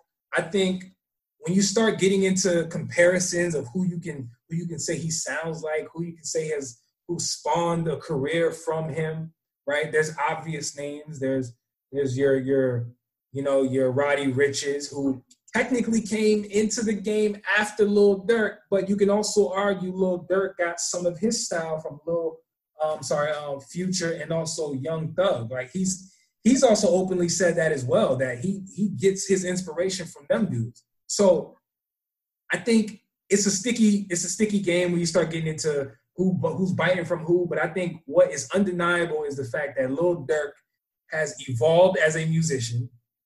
He, he is making respectable music that people actually like these days. And I have nothing bad to say about this album because number one, it just sounds very it's, it's very consistent you talked about it. You said you can't really pick out song from song, right? I think that was one of the things you said about it. Mm-hmm. I don't know if that was a criticism or just an observation or what. I don't even consider that criticism though, because I feel like that is that's a catch twenty two, right? You can that that same observation can be used to evaluate a project that is really good by just saying the album was consistent. It had a huh? It flows well yeah, it flows well. Like I think this album flows well. Now, how many hits does it have on it? Well, that remains to be seen. I think he has a couple that are really good. Three headed, I think it was goat. Three headed goat. I like that joint. Three headed goat is kind of it's kind of cool, right? Like I thought Polo G and Lil Baby went off. So did Lil Durk. It's a good song, right? Um, Viral Moment is one of my favorite songs on there. Uh, Street Affection, emotional bars, all of that, I think are really good. Um, what's the other one? Internet Sensation. You know, the song Gucci Gucci with Gunna. I mean, it, it, the album has many different elements that I think people are, are gonna like. And so I'm I'm curious, man. I'm curious to see what people take, what people think of his music moving forward. But I think, like I said, he makes good music, and I really want to see this dude shine. I really do. This is you talked about it earlier with Nav and how people want to see Nav shine or rooting for Nav. I'm this is one of the dudes I'm rooting for, Lil Durk. Oh, I'm rooting for I'm rooting for Durk too. I mean, especially after he said he got dropped from his label, I felt like, you know, label heads. That's one they got wrong. They got that one wrong. I think his his future is bright, but then again, him getting dropped probably made him, you know, even hungrier. And you know, you people like that when they're hungry, they they on a mission. They they they drop their best music. But I want to say something that you mentioned. You kind of passively mentioned it. What's up? This could be a um, ill-advised thought, but I'm just gonna say it now. When it is all said and done, Future will go down as the most influential hip hop figure ever. I'm going to repeat it for America to listen to me. Future will go down as the most influential hip hop figure ever. Now, typically, everybody's to say, "Oh, what about Jay Z?" Nobody wanted to be like Jay Z. They didn't want to. they they respected Jay Z. They appreciated Jay Z. Jay Z was talking all this stuff, and they kind of mocked his flow sometimes. I get that, but whatever nobody wanted to be like Pac. They appreciated Pac. They liked Pac.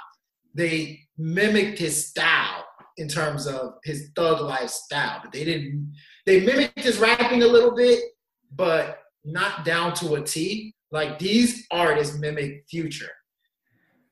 Man, go and look at uh, the, some of your most successful artists right now have all said that they have mimicked a little bit of their style, if not a lot of their style from Future. Absolutely.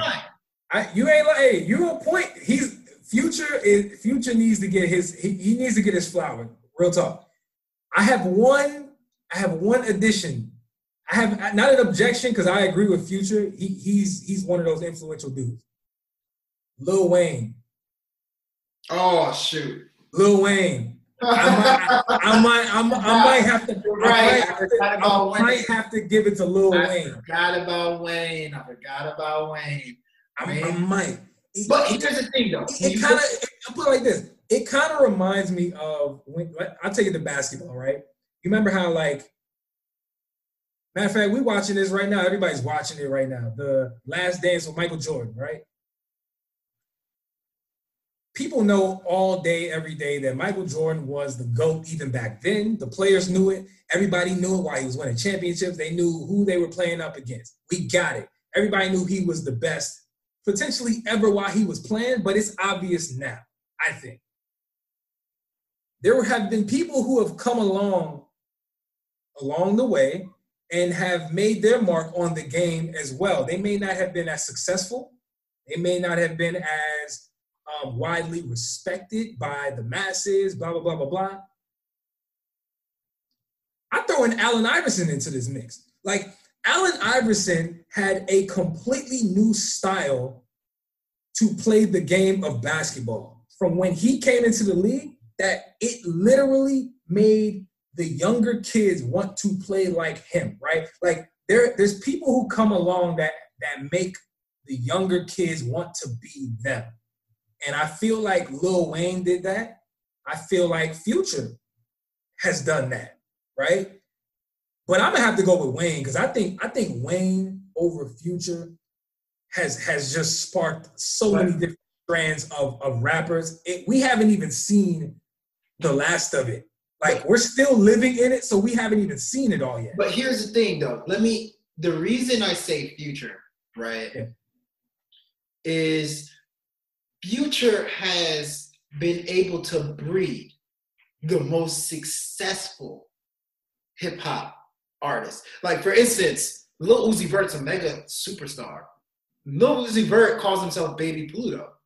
Like um, Juice WRLD openly admitted I loved Future growing up. Juice WRLD was borderline megastar. Yep. Um, you know, go down the line like uh, Thug, hey Thug. Thug, Thug says Thugger says Future is an influence. Mega borderline superstar. Like your top artist right now in the game has had some type of infinity and has gotten influence from Future. Every one of your top trap hip hop artists. Like real talk, Migos. I'm pretty sure if you ask Migos, who was one of your biggest influences? Future. Like Future is will go down as one of the top influential, most influential rappers in the game. I'll put it like this. I'll put it like this. So back to my example. Um, I think you know what I give you. You, I, I actually agree with that, but I think from where I was coming from was more so aesthetics, right? Mm. Stylistically, Future I think has impacted the music Yes. more than Wayne has.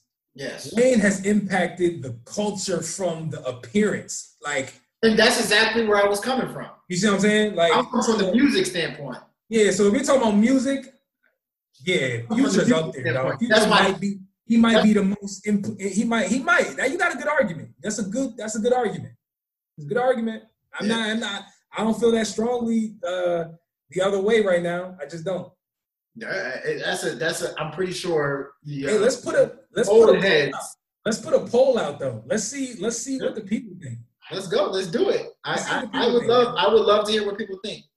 Um, but uh, next and last album on the list, Lil Tjay, aka the King of New York, for like one day, and then Tekashi came out, and then it was now wishy washy again.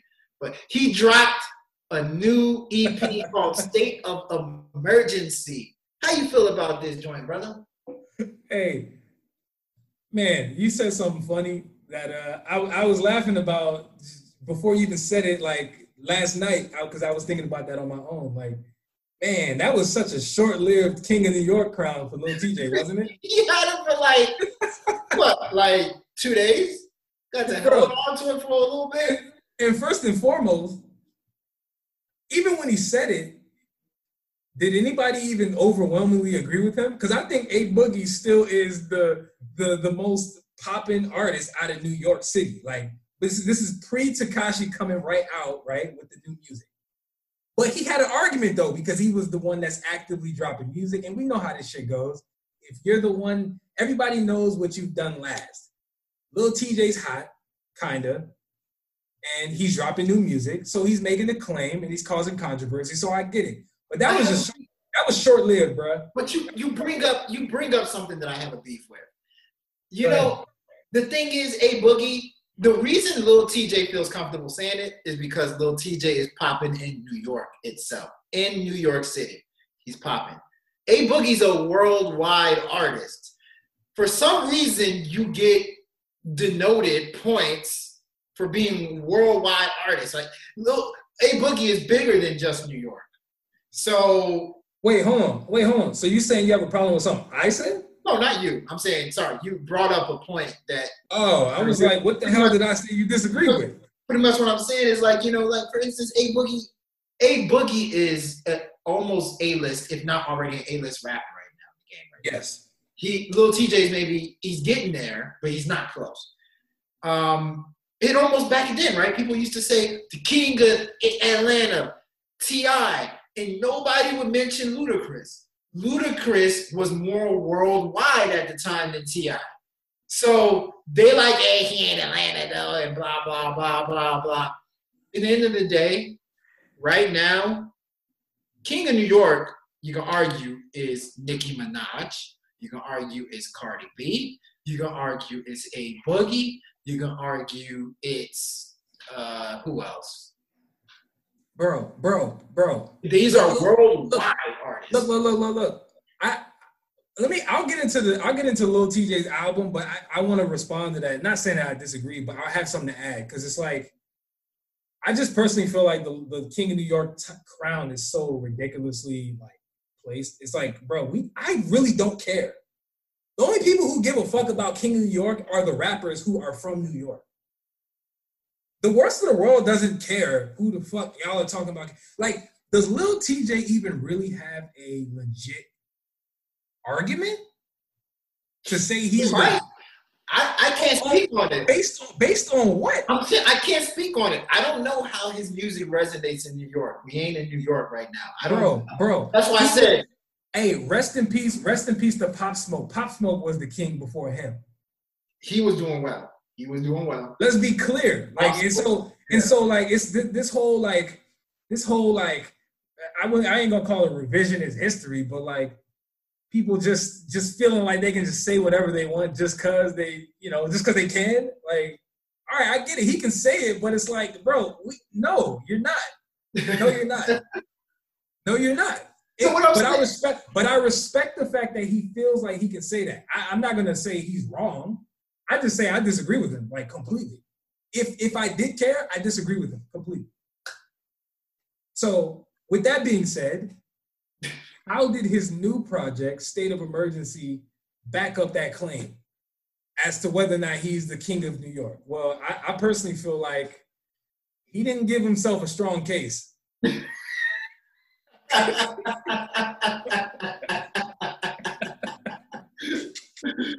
Am I lying? You're not. You're not. Am I All lying? facts so far. Bro, am I li- okay? So All facts So- so far. again, I'm not disrespecting him because I actually like Lil Tjay. I really do. I like Lil Tjay as an artist. I love the pain that he comes with. I love the the rawness. You know what I'm saying? I, I for somebody to be able to sing, carry a melody like that, and to be able to rap so rapidly. I know I just said rap and rapidly. so rapidly. yeah, I know. It makes sense. though. I get it what you're saying though. But for but for him to be able to do that, like it's it's impressive. And also, one other thing that I will say is, did you know that one of his like musical influences growing up, and I'm still talking about Lil Tjay, by the way. You will never guess who one of his influences is. Matter of fact, take a wild guess. Future? that's, that's a good guess. Uh, you're, you're halfway up the way. You're halfway there. designer. No, no. You're actually you're not even in the right ethnicity. What? Yeah. Um, Bubba Sparxxx. All right, man. Well, now you're in the right ethnicity. Uh, wrong country and wrong uh, wrong culture. Justin Bieber.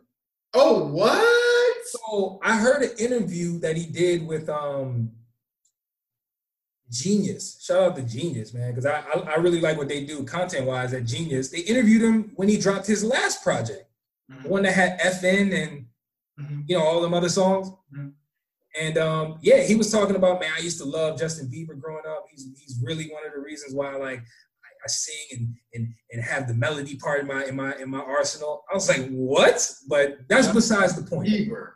Yeah, you would you would never guess. Nobody would ever guess. The King of New York, you would never guess. But honestly, I just think this album is um it's kind of like lukewarm to me. Um while there are some standouts on it, I'm gonna give them some credit because I do There's like three standouts. That's it. yeah, I but but it's a seven song project, is it not? There it is, seven songs. Yeah. So the song that he had with um with Pop Smoke and uh Fivio Foreign, I think it's Zoo York. I really like that song. Fire. Joints fire. Really, really like that song, right? Um, other song that I really like is the intro, Ice Cold. I love Ice Cold. Ice Cold is a really good song. And then the only other one that I really like before they start getting very, very mediocre is Shoot for the Stars with Fivio Foreign. What? I really like that joint. Uh, and and more so because I like the hook. Like it just it has that emotional that that like energy, that pain that I was talking about that I actually like about Lil Tjay. Outside of those three songs, I think the project is is very average. Um, and if I had to grade it, I would actually give it about a D plus to a C C minus. Like it's it's bordering very bad. And the fact that I even said a D is not a good sign. So, hey man, Oh man. I mean, just hey, I gotta I gotta tell it like it is, man. I'm I'm ill advised as can be right now, man. I liked so out of the album, I liked Ice Cold, I liked Zoo York, and I liked Getting Lit. I thought Getting Lit was pretty tight. It, it was a um, drill. They actually used a drill beat. He used a drill beat, and um, it's one of the only songs that actually never mind. I take that back. It actually features somebody. I was gonna say it was one of the only songs that did not feature somebody. And that was the other thing. Why did every song have a feature? Every song had a feature. It was like Lil Tjay and Prince. Actually, that's not true. The intro didn't. Ice Cold was just him. Yeah, that's the only song that did not have a feature. Um,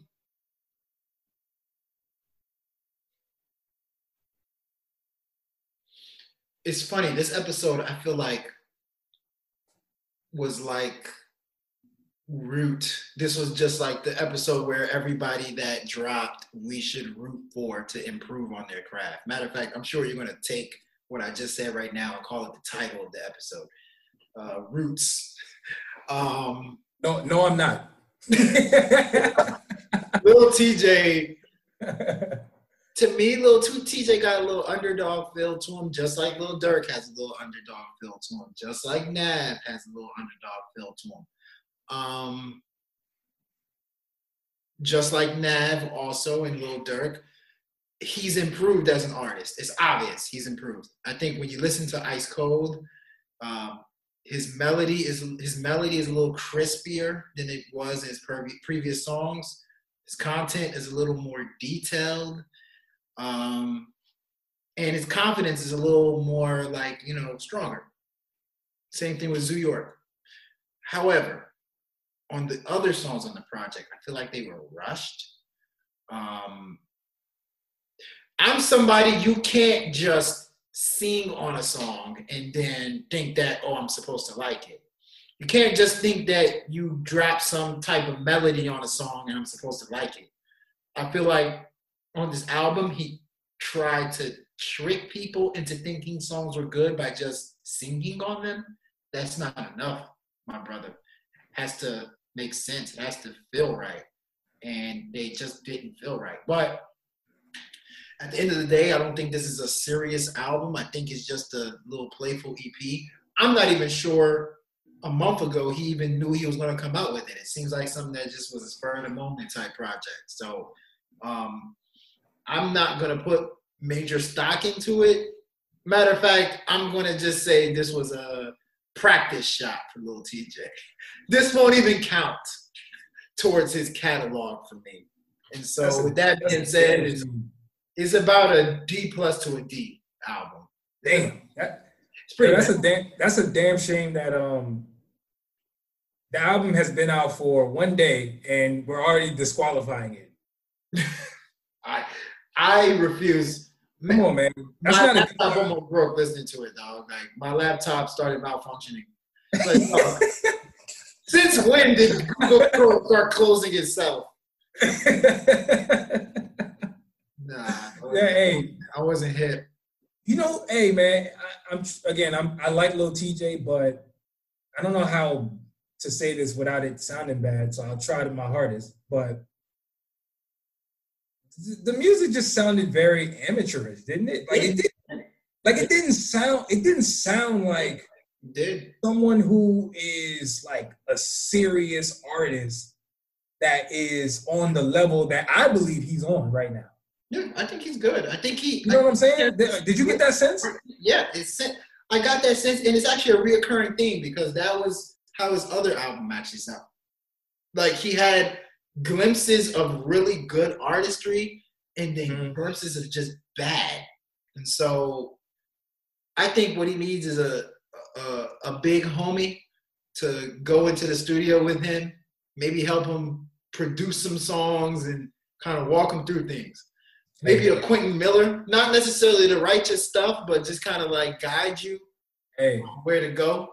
we know who that mentor will not be, and it won't be A Boogie or Don Q. Oh man, he burned that bridge for no reason too. What, what was his problem? Like that made no sense. Like that made zero sense. Like why are you thinking with dudes who who you can clearly like make music with in the future? And hey, you never know. They may piece it up. You know how this thing goes. My man, my man said, you know what? All these rappers, a lot of these rappers say they tough, but they do not say people's names. Like my man said, yo, said I'm nah. keeping to nah nah nah man.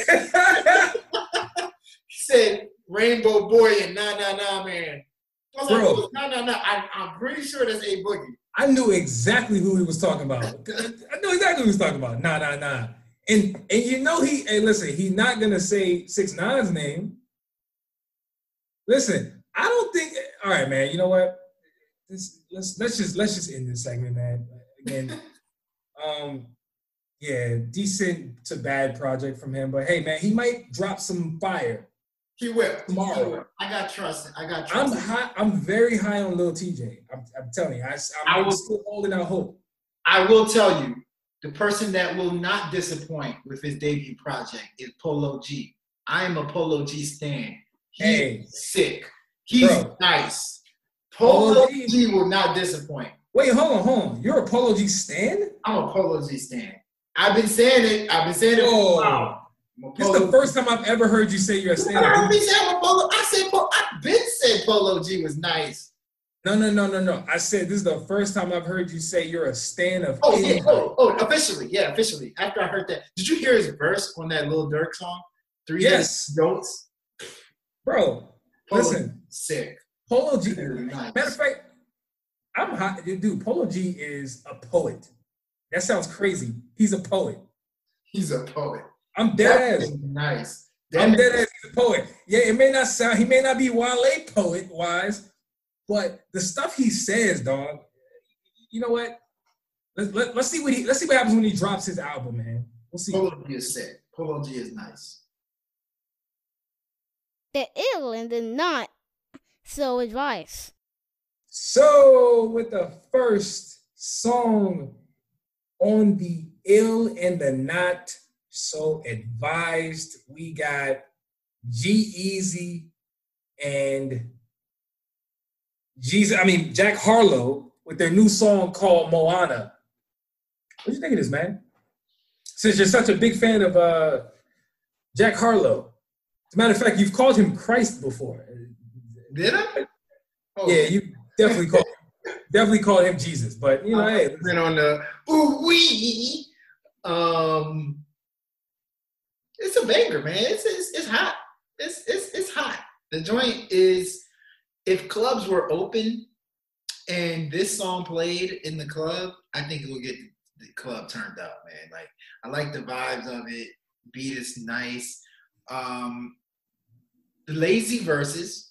Uh, G-Eazy's the king of lazy verses. He he, he loves dropping himself a lazy ass verse. Um, but I like the vibes. I like I like the song. I like it. I, I do too, man. But one question though: Is the verse lazy or is it mailed in? Which one? Because there's there's a difference. There's a difference. It's a good question. I would say mailed in. Mailed in verse. Damn. Yeah, I would say mailed in. Which one's worse? I think mailed in's worse. Oh, right, wow. I think lazy's worse. you think lazy's worse than mailed in? Bro, if I mail you in my verse, I really don't care about your shit, about your song. Like, it, I just don't. So it stumps lazy. It's like. I think so. I think so. But but whatever, man. Regardless of the the rankings, I think this is a dope song. It's hype. I, I, it's one of them joints that I wish I was outside. Yes. Yes. Right. Like I heard in the club. Mm-hmm. It's sad that uh you know we can't really go anywhere. But hey, man, maybe the song will have the longevity where I can actually hear this hear this joint at some point at an outing. Once you never know. Out. I mean, once we get out, let's bump it. We'll bump this yeah. in, in two seat slide. Um, definitely. Trey Songz back home featuring Summer Walker. What you think? This joint. Hey, hey. This, this song. This ain't the skirt. This is five stars, brother. This, song, this joint might be 10. Yeah. I haven't heard a song this good in a long time. I'm not even gonna lie to you. I'm not even lying. You know, and, and, and, and it's crazy because we're talking about Trey Songz. Where the hell has he been at musically? Where? Matter of fact, what's the last Trey Songz? Damn, I'm about to do it again. Song that you've heard in general. Like, what, what was the last one? Oh man, that's a, that's a good question. Quiz for the um, episode. That's a good question. I don't remember. I can honestly say I don't remember. Neither do I. And I can tell you without actually looking it up, it's been quite a while. Not only since he's put out a song that a song in general, but put out a song that I think is actually fire. Like I think this joint is this is this is one of them joints that should be played everywhere. Radio, they should have a video where him and Summer Walker getting all intimate. It, I mean, maybe not now because everybody's social distancing, but like it, I could see a video where it was like something like that happening, right? Like this is a very, very good song. So, hey man, props to Trey Songz for just coming out of the blue and just dropping a song while everybody's quarantining. Like, come on. What the hell? What's Nobody ever saw that happening. I mean, you know, first and foremost, with this whole coronavirus going on, we needed feel good vibes. That's exactly what we needed. This song gives you feel good vibes and then some. Um, I will say this, right? There's Trigger Trey. Trigger Trey's in the clubs all the time. There's uh, Hit Making Trey. And then there's Aretha Franklin Trey. This is Aretha Trey. A lot of people don't know who Aretha uh, Trey is. This is Aretha Trey. We're talking. This is this is um, uh, bro. This is this is this is the uh, wasn't she? She was on the remix of "I Gotta Make It." Exactly. Exactly. Aretha Franklin, yeah. I take it. And I don't want to leave, but I got to go right. It's along those lines. And to me, that is one of the best Trey songs out there. He did he he hasn't resorted to this style of music making for a while. So it's been it's been a long time. We need this type of Trey Trey songs in our lives in these. I agree. And and and yo, when is Summer Walker not going to be involved in a hit? She she's on fire. Summer Walker is an R&B plug, bro. R&B plug. Is, she is on fire, man. But you know what? Let's move on, man. By the Next. way, by the way, what's up? Sorry. What's what's good? This better be good. By the way, you know how I, I, I don't have a literal crush on Summer Walker. I'm wiped up. Uh, or or hubby uh oh, hubbied up, right? But Um, you know, I got a little, you know, little crush on Summer Walker, a little here and there. I did not know she got a new booty. Huh? She got a new booty. What do you mean she got a new booty? She she bought a booty. She had already bought one. What do you mean she bought another Oh, she already bought. No, I didn't know that. I didn't know this. Is this is news to me. I found out she bought a booty. I was like, yo, one, one picture I was looking at Summer Walker. I was like, wait a second, like her joint's poking a little bit. like I remember her joint poking like this. Her joint is poking. Listen, man. Hey, first off, relax, calm down. Uh, damn, she bought a second booty. Like they, I, think- no, I swear she bought one before, but because I'm not aware of the first booty. I'm not aware. Bro, that shit looks. And I'm not aware of shaming you. picture the booty. women. If y'all want to go get your ass done, it's on you. Just I'm not paying for it. She made But- it though. I watch. Sorry, I watch a lot of botched. Right. She made the booty look perfect. Like it, it, it, it was. It was nice and it was. It poked out. It was nice and small, not excessive. It was just perfect. Like if you are a, an aspiring booty upgrader, go take a look at Summer Walker's booty, and you should aspire to get a booty like that. It pokes out, but it's not outrageous. It's a it's a subtle it's a subtle booty. It's It's it's, a subtle. subtle butt lift. It's What- subtle but big. by the way? What's up, What is a butt lift? bro? You ask why are you asking me? I don't freaking know. Fuck, you the one that watched. Take You just, ass. you just told me you watched botched, and you asking me. you, just you should be telling me. But do they just take the ass and just move it up a little bit? What is a butt lift? I don't know what a butt lift is. Yeah, I, I don't know, dog. I don't know. Actually, I heard butt lifts come from Brazil. There's a Brazilian butt lift. so, like, like, what, how does that one work? Is there like an American butt lift? Why is there only a Brazilian? And then they got ass shots, right? I don't know what the ass shot. Somebody then took a, a, a tranquilizer on your booty, and then it starts to plump up. I don't know. Bro, bro, you watching too many goddamn horror films. Li- li- Listen, enough of the booty. Although I would never want to put a cap on a booty conversation. this is an amazing conversation, but we got some new music to get into, man. But um, yeah, shout out to Summer Walker, man. Like I said, she's on fire. She's on fire. It's on fire. Speaking of booty, I had to mix the thing, you know, a little bit so on the fly. Megan Thee Stallion and Beyonce Savage remix. What you Hey, bro, bro, you skipped one. I know I did that on purpose because I wanted I wanted to transition to booty. hey, hey, good, good transition. That, that that's a good. That's how you work on the fly. Hey, hey, good, hey, good, good transition skills there. You, you, I think you have a career in broadcasting, but um, Thank you very much.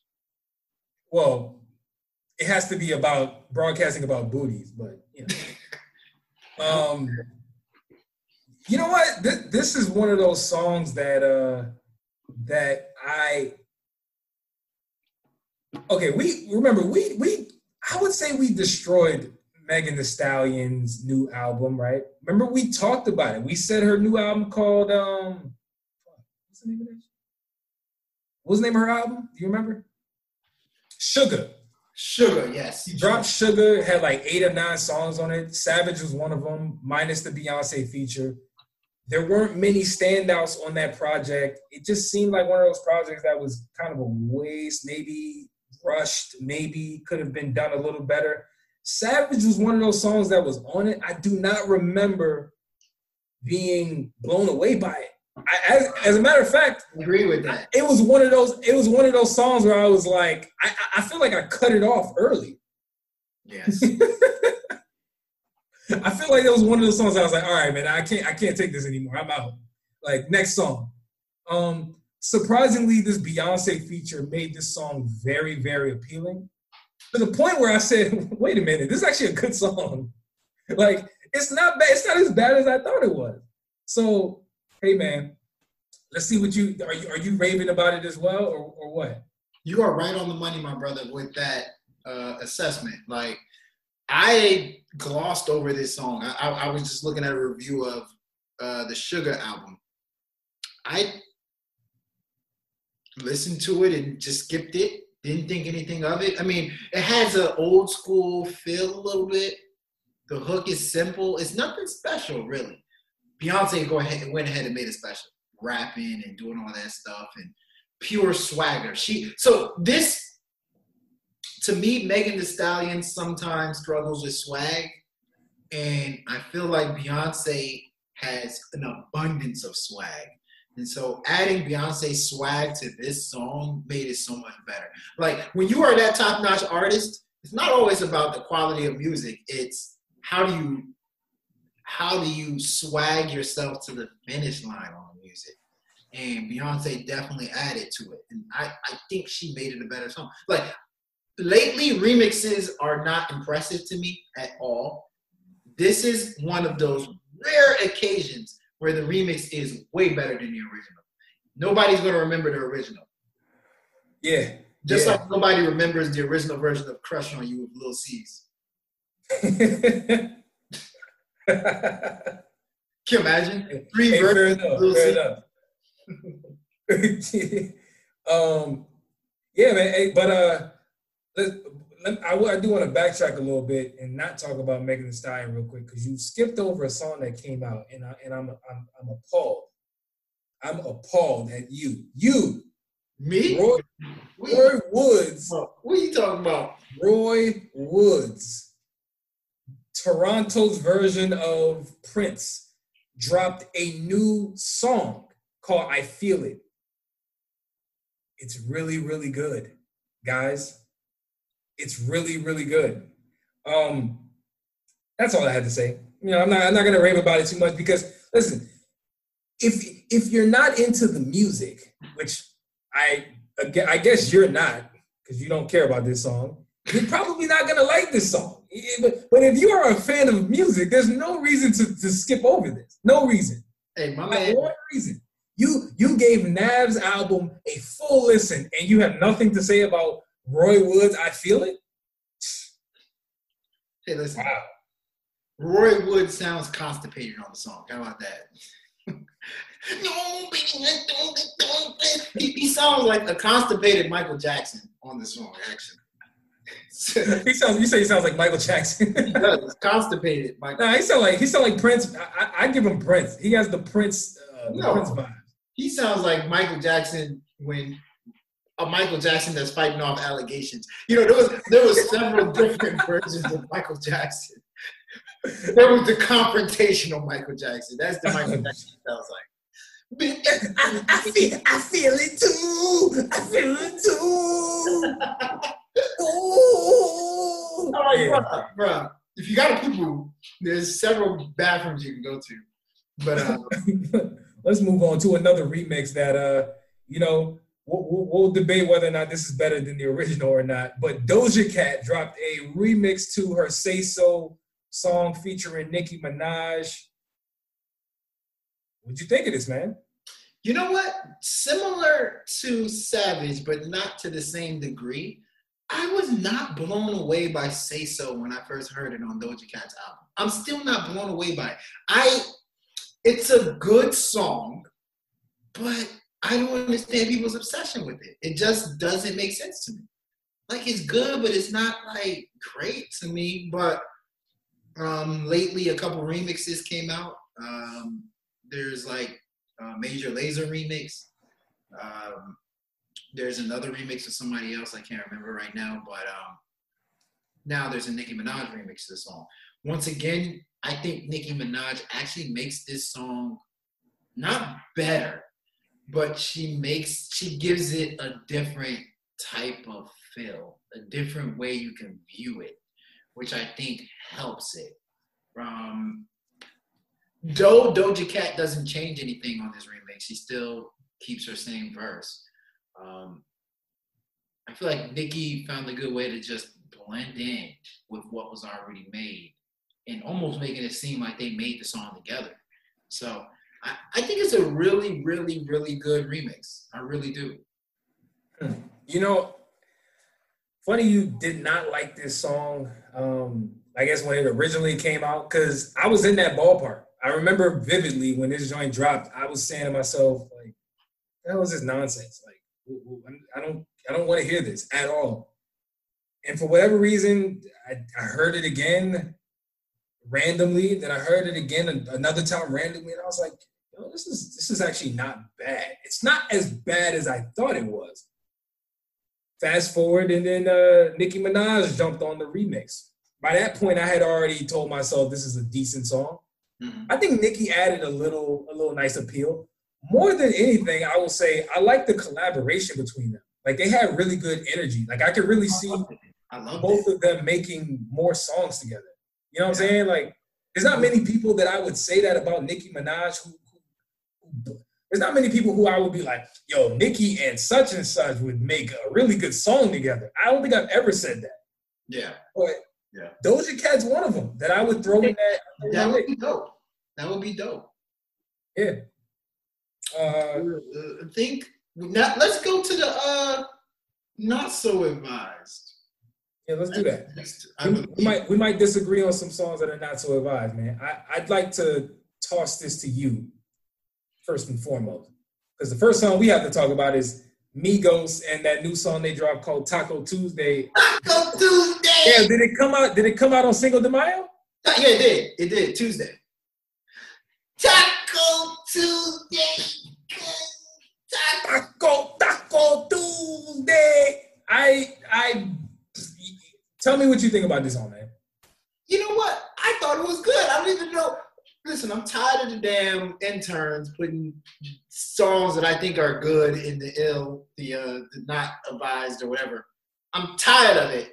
Listen, for, hold on, hold on, hold on. Yo, yo, this is the last time you're gonna blame an intern for something that I did. Okay? now, sometimes the intern does do this, but other times it's me. And okay. this time it's me. This song is awful.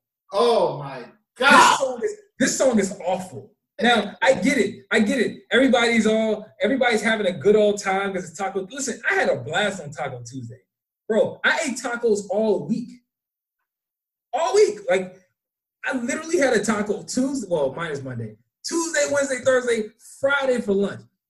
I'm all for Taco Tuesday. This song gave me nostalgic Migos vibes, but like the joint is it's average to below average. Like we're not gonna act like this song is great. I'm like, listen, I'm not doing it. I'm not doing it, man. You know why it was? You know why you think it was average? Because Takeoff wasn't on it that much. See, I, I, knew you. I knew you would go with the low blow, more, more, more, and as if I actually care, because I, I really don't anymore. Listen, we've established that Offset is the number one Migos, which I have a proposal for the Migos. Thank you. Thank you. Did you see the single art for this out for this song? I did, but I can't remember what it looks it like. It was like it was like three uh what looked like taco um salsa thingies. Mm-hmm. Um what's it called? It was three, what's it called? Um but but but nonetheless, Quavo's name is still in the center of it what I would actually like to, I would like to issue an amendment and figure out how Offset can now be considered the leader of this group. Because if that doesn't happen, I don't believe the Migos can take that next step in their group arsenal no. that they got Quavo, that they have going on. Quavo's still the star. Quavo, Quavo is not still the star. Quavo is the most dynamic artist on that group. Quavo is still the star. However, is he the best? No. The best isn't always the the, the, the, the, the leader of the group, by the way. It usually is. Hmm. No. You name me you name me what you name me one sporting team where the, the best player is not the leader. Go. Washington Wizards. Our Wizards.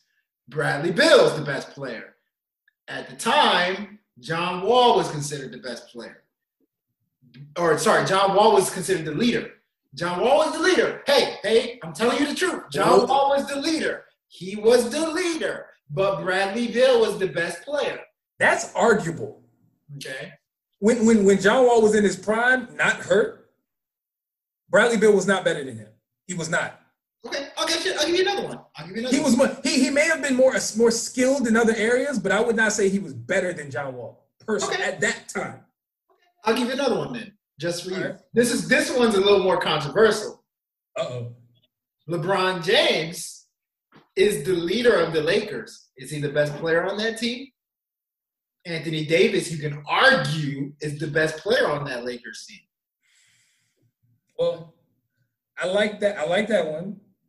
I would still argue that LeBron is the best player. Okay. I would argue for LeBron. The reason why I would argue for LeBron is because LeBron is still the guy. He's still the engine. Like he is the guy that is going to make or break that team. I'm not saying they can. Not saying they can win without Anthony Davis. I'm not saying that. Okay, but Quavo's the engine. Quavo is the engine. That's what I'm telling you. He's the Bro. engine, but he's not the best person, artist, rapper on that group. That's all I'm saying. Who, who's not the best? What? Let's say that one more time. He's not the best artist in that group. He's not the best rapper in that group. Quavo. Oh yeah, he's not. Yeah, he's not. Sorry, I'm gonna say he's the best artist. I, I take that back. He's the best. That's all I'm like. That's all I'm like. Home, what, are you, what are you saying? He's definitely not the best rapper. We get He's that. the best artist. The best rapper in the group is Offset. He's actually the worst rapper in the group to me. Yes. Offset, uh, Correct. Takeoff, then Quavo. But Correct. artistry, Quavo, Takeoff. Uh, uh, sorry, Quavo, Offset, Takeoff. I'm I'm not a I'm not a fan of this song, man. Maybe it'll grow on me. Maybe not. We'll see. Um, It's because you ate laced tacos. hey man, maybe my tacos my tacos were great that day. you know, I didn't eat tacos on Taco Tuesday. You know Yeah. why? You're sacrilegious. My Cinco de Mayo is forever destroyed. You know why? Because my wife is her birthday is on Cinco de Mayo. May 5th. I will never eat a taco again. It's got to be all fancy food. Wait, what? Yeah. Whose rule is that? It's it's birthday rule. I don't have no. So we actually ate fancy Italian food. Oh my god. It's a birthday. Oh, I'm not. Listen, I'm not mad at it. Cinco de Mayo gets trumped. That's funny as shit. Let, let, us move on, man. I have no opinion about that. That's that's your problem. Um, next song we got YG. Laugh now, cry later. What do you think of this, man? Because apparently you hate this song. I don't. I thought it was pretty decent. So uh, we'll see wh- which intern did this, or was this your doing? Intern did good this time, man. Intern did good. Um, Intern is on the rocks. I didn't. Right. I didn't. I didn't love this.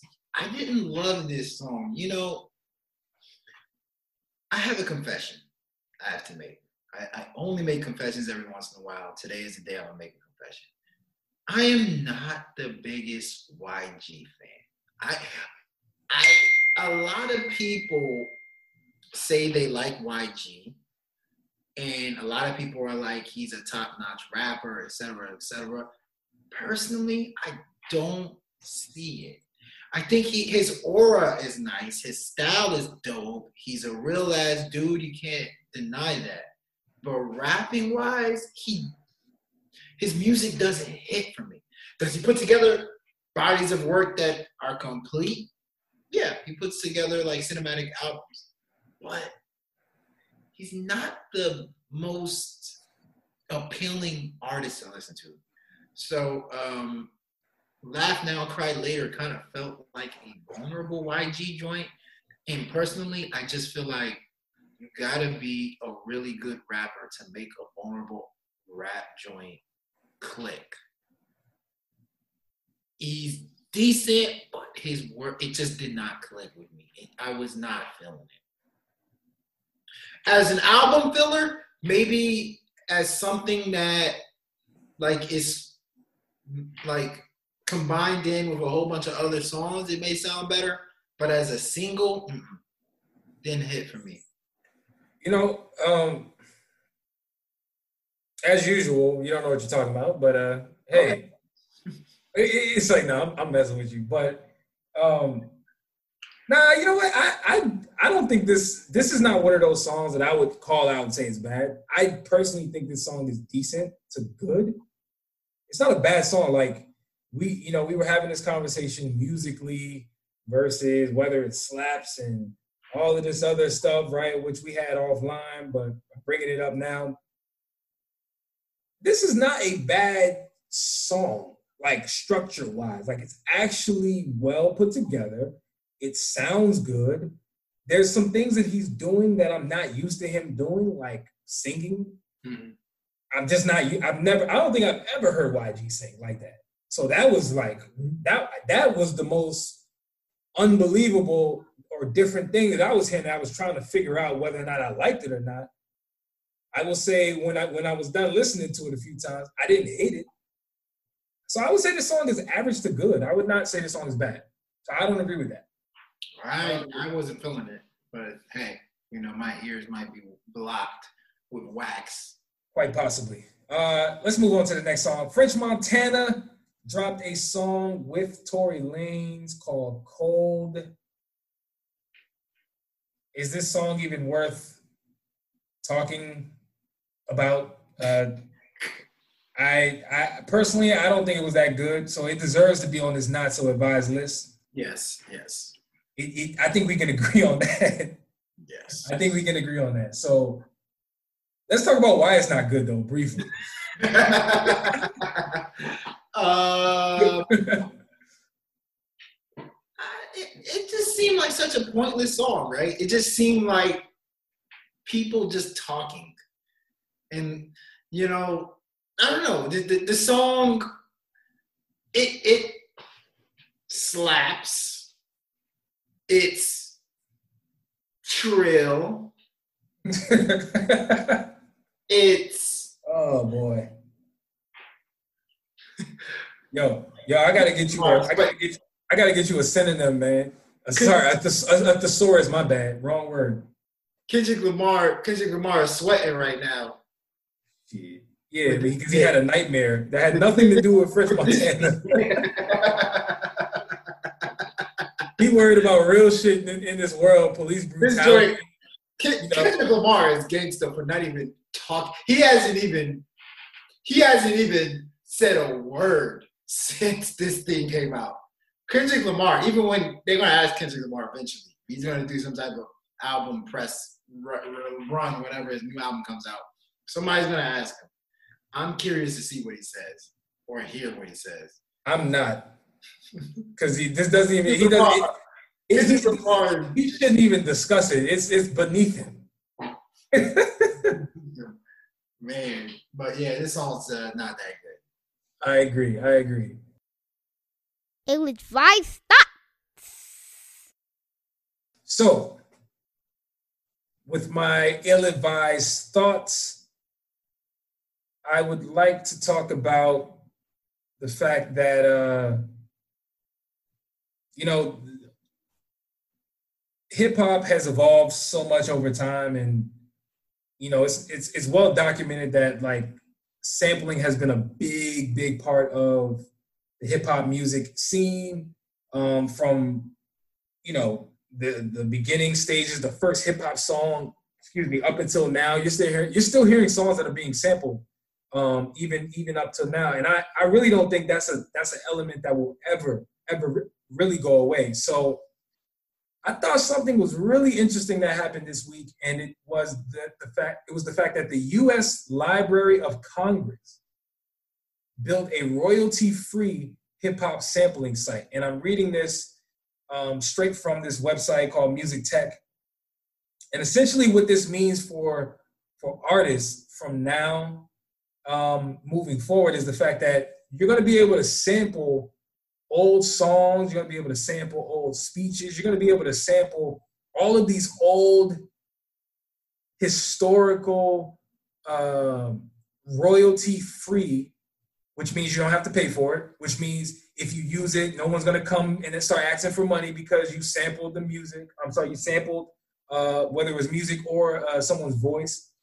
Um, this is re- this is really important, man, because the royalty game is is really big in the music industry, and it's it's it's been one of those things that's been a, that's allowed many artists in the past to still be eating off of money. I'm sorry, still be eating off of samples and music that they put out in the past. So if you're an up and coming artist or you're an artist that's still out trying to make a name for yourself, I'll give you the release date because this is very important. In August of this year, you're going to be able to go onto the U.S. Library of Congress royalty hip hop sampling site and download royalty free music and voice recordings for free.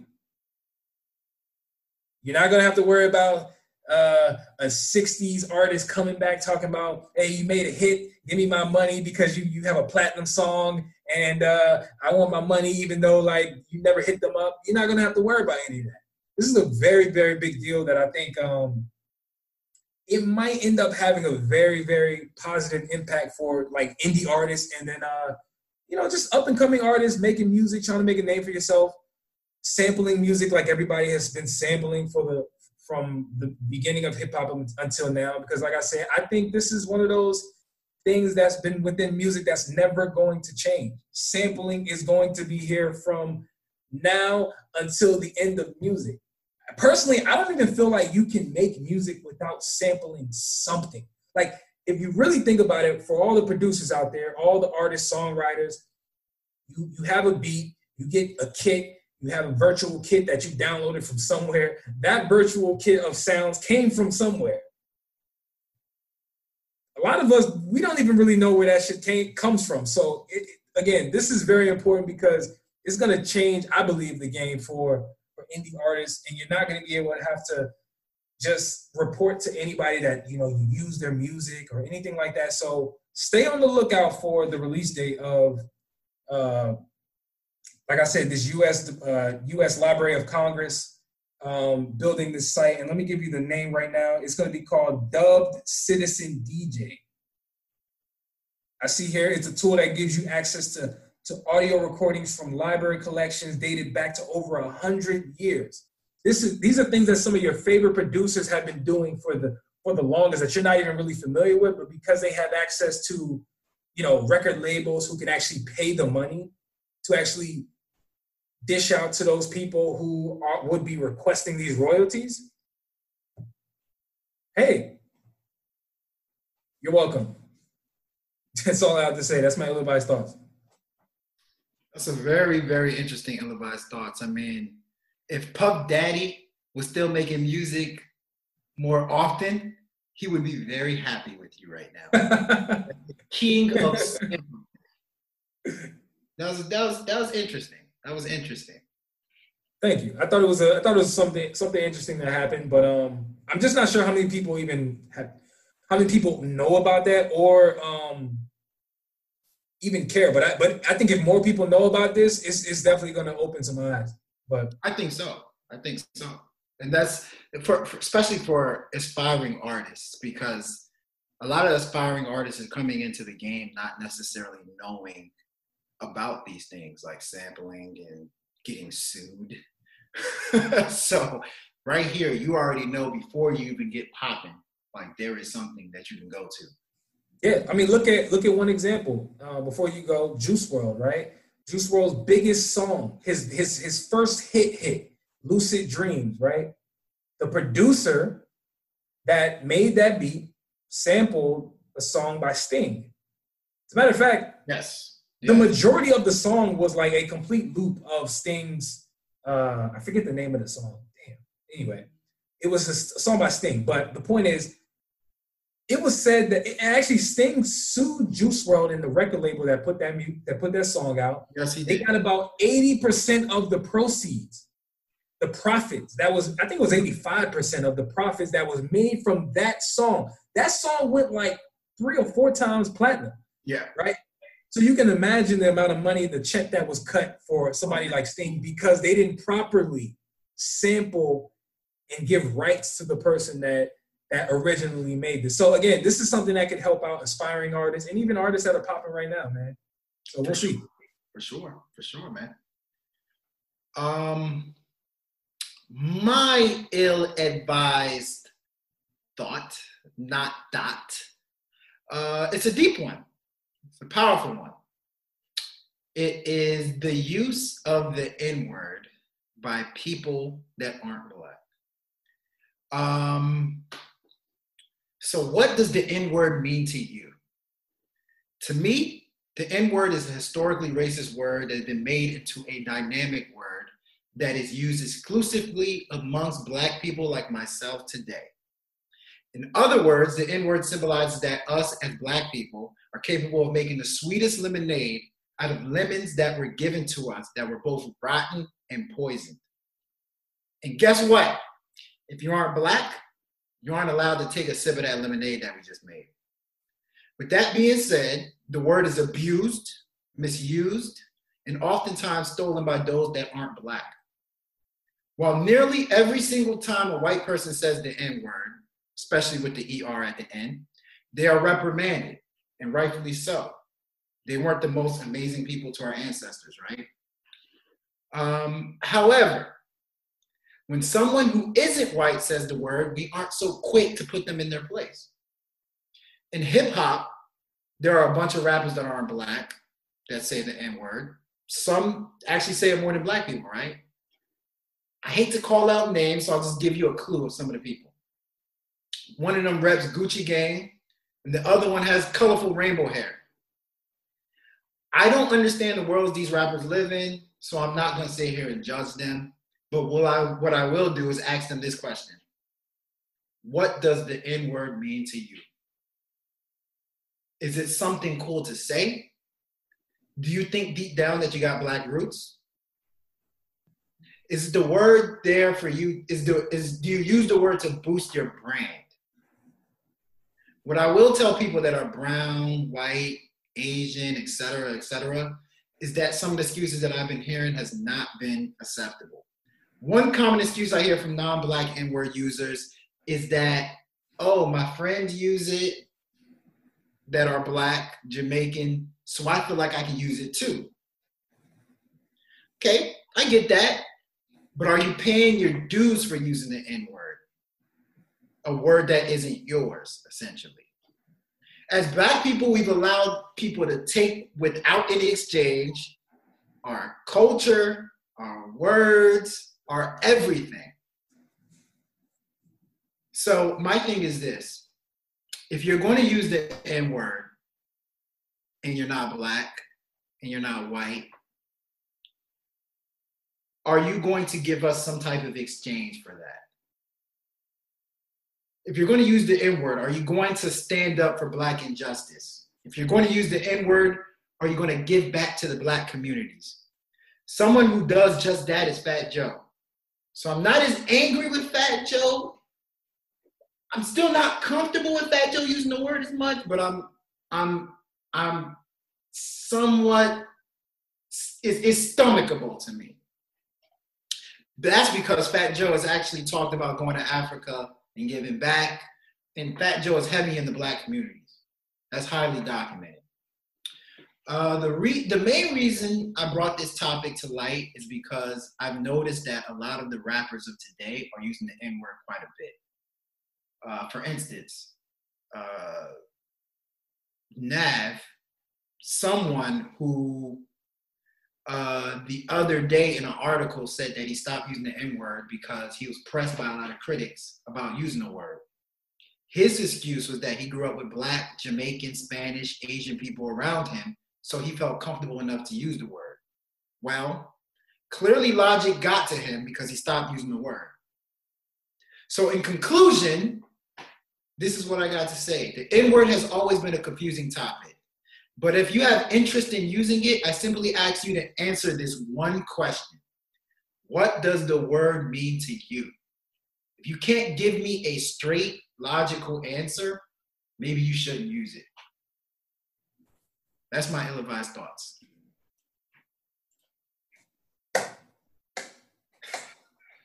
hey, hey, hey, I have one word for you. Yes, sir. Overachiever. That, that, that, that's what that that's what that ill-advised thoughts was. That was Woo. phenomenal. That was great. Woo. That was great. Um, nah, that was that was very very thought provoking. Uh, I was sitting back and uh, really really assessing the situation because you know I really feel I feel the same way you feel. It, it's one of those topics that like when, when people have real conversations about it, you can call out so many contradictions, right? There's so many inconsistencies with who you can use it, and when they can use it, and who they can use it around, and and the simple fact that, like you said, Nav got checked and he backed off. That's one of those indications that okay, maybe he shouldn't have been using it from the jump. Like if you're not gonna keep the same energy, Yes. if you're not gonna believe in this enough to be like, no, no, no, like I'm I'm a part of this culture, so Yeah. I'm, I'm I'm not gonna stop using it because you're trying to check me. That means that you you never really believed in it from the beginning. Like you Yeah. didn't believe Yeah. What does it whatever you, whatever that even means. You believed in. I don't even know what that means, but my point is, whatever he believed in, for him to use it, he didn't feel that strongly It's enough. strong. Yeah. You can kind of just dismiss it. You can kind of just be like, oh, well, I don't have to use it. Gone. And I I do have an issue with that. Um, at the end of the day, it's a word that means something. At the end of the day, I understand like we use it as black people. Sometimes we use it in a bad way. Sometimes we use it, you know, just kind of a, as a greeting. But at the end of the day, it means something historically and today. And so I don't think we should just sit back and allow people to say it in our faces, and if, especially if you're not black, and not feel some type of way or not bring that up that you feel uncomfortable about it. Um, but at the same time, you know, like we don't know these stories, like I said, so you know, I'm curious. I'm curious to see what people's reaction is to to what I just said. Yeah, man, that's a again very, very that that's probably one of your that might be your best ill-advised thought. Real talk. Yeah. That might be that might be the number one. So, you know, man, that's that's interesting that you brought that up, man. We'll see what people feel. We'll see we'll see uh if people feel a certain type of way and what we'll, we'll try to get some answers. How about that? We're gonna get some answers to this. Let's try to get some damn I need answers. some. I need some answers. Let's let's play 60 minutes on these people. There we go. That's what I'm talking about. That's exactly what I'm talking about. um, I think we're at the end of the show, man. It's, I think it's been a good episode. Um, good way to end it, man. As always, as always, if you are giving advice, make sure it's ill. Yes, sir. Hey, and wear your mask. Make sure you wear your mask and make sure it's clean. Ill advised. Oh, Look, see, hey, here's my mask. you will catch corona immediately. Immediately. bow, bow, bow, bow. Boom, boom, boom. What's so special about Hero Bread's soft, fluffy, and delicious breads, buns, and tortillas? Hero Bread serves up 0 to 1 grams of net carbs, 5 to 11 grams of protein, and high fiber in every delicious serving. Made with natural ingredients, Hero Bread supports gut health, promotes weight management, and helps maintain blood sugar. Hero also drops other limited edition ultra low net carb goodies like rich, flaky croissants and buttery brioche slider rolls. Head to hero.co to shop today.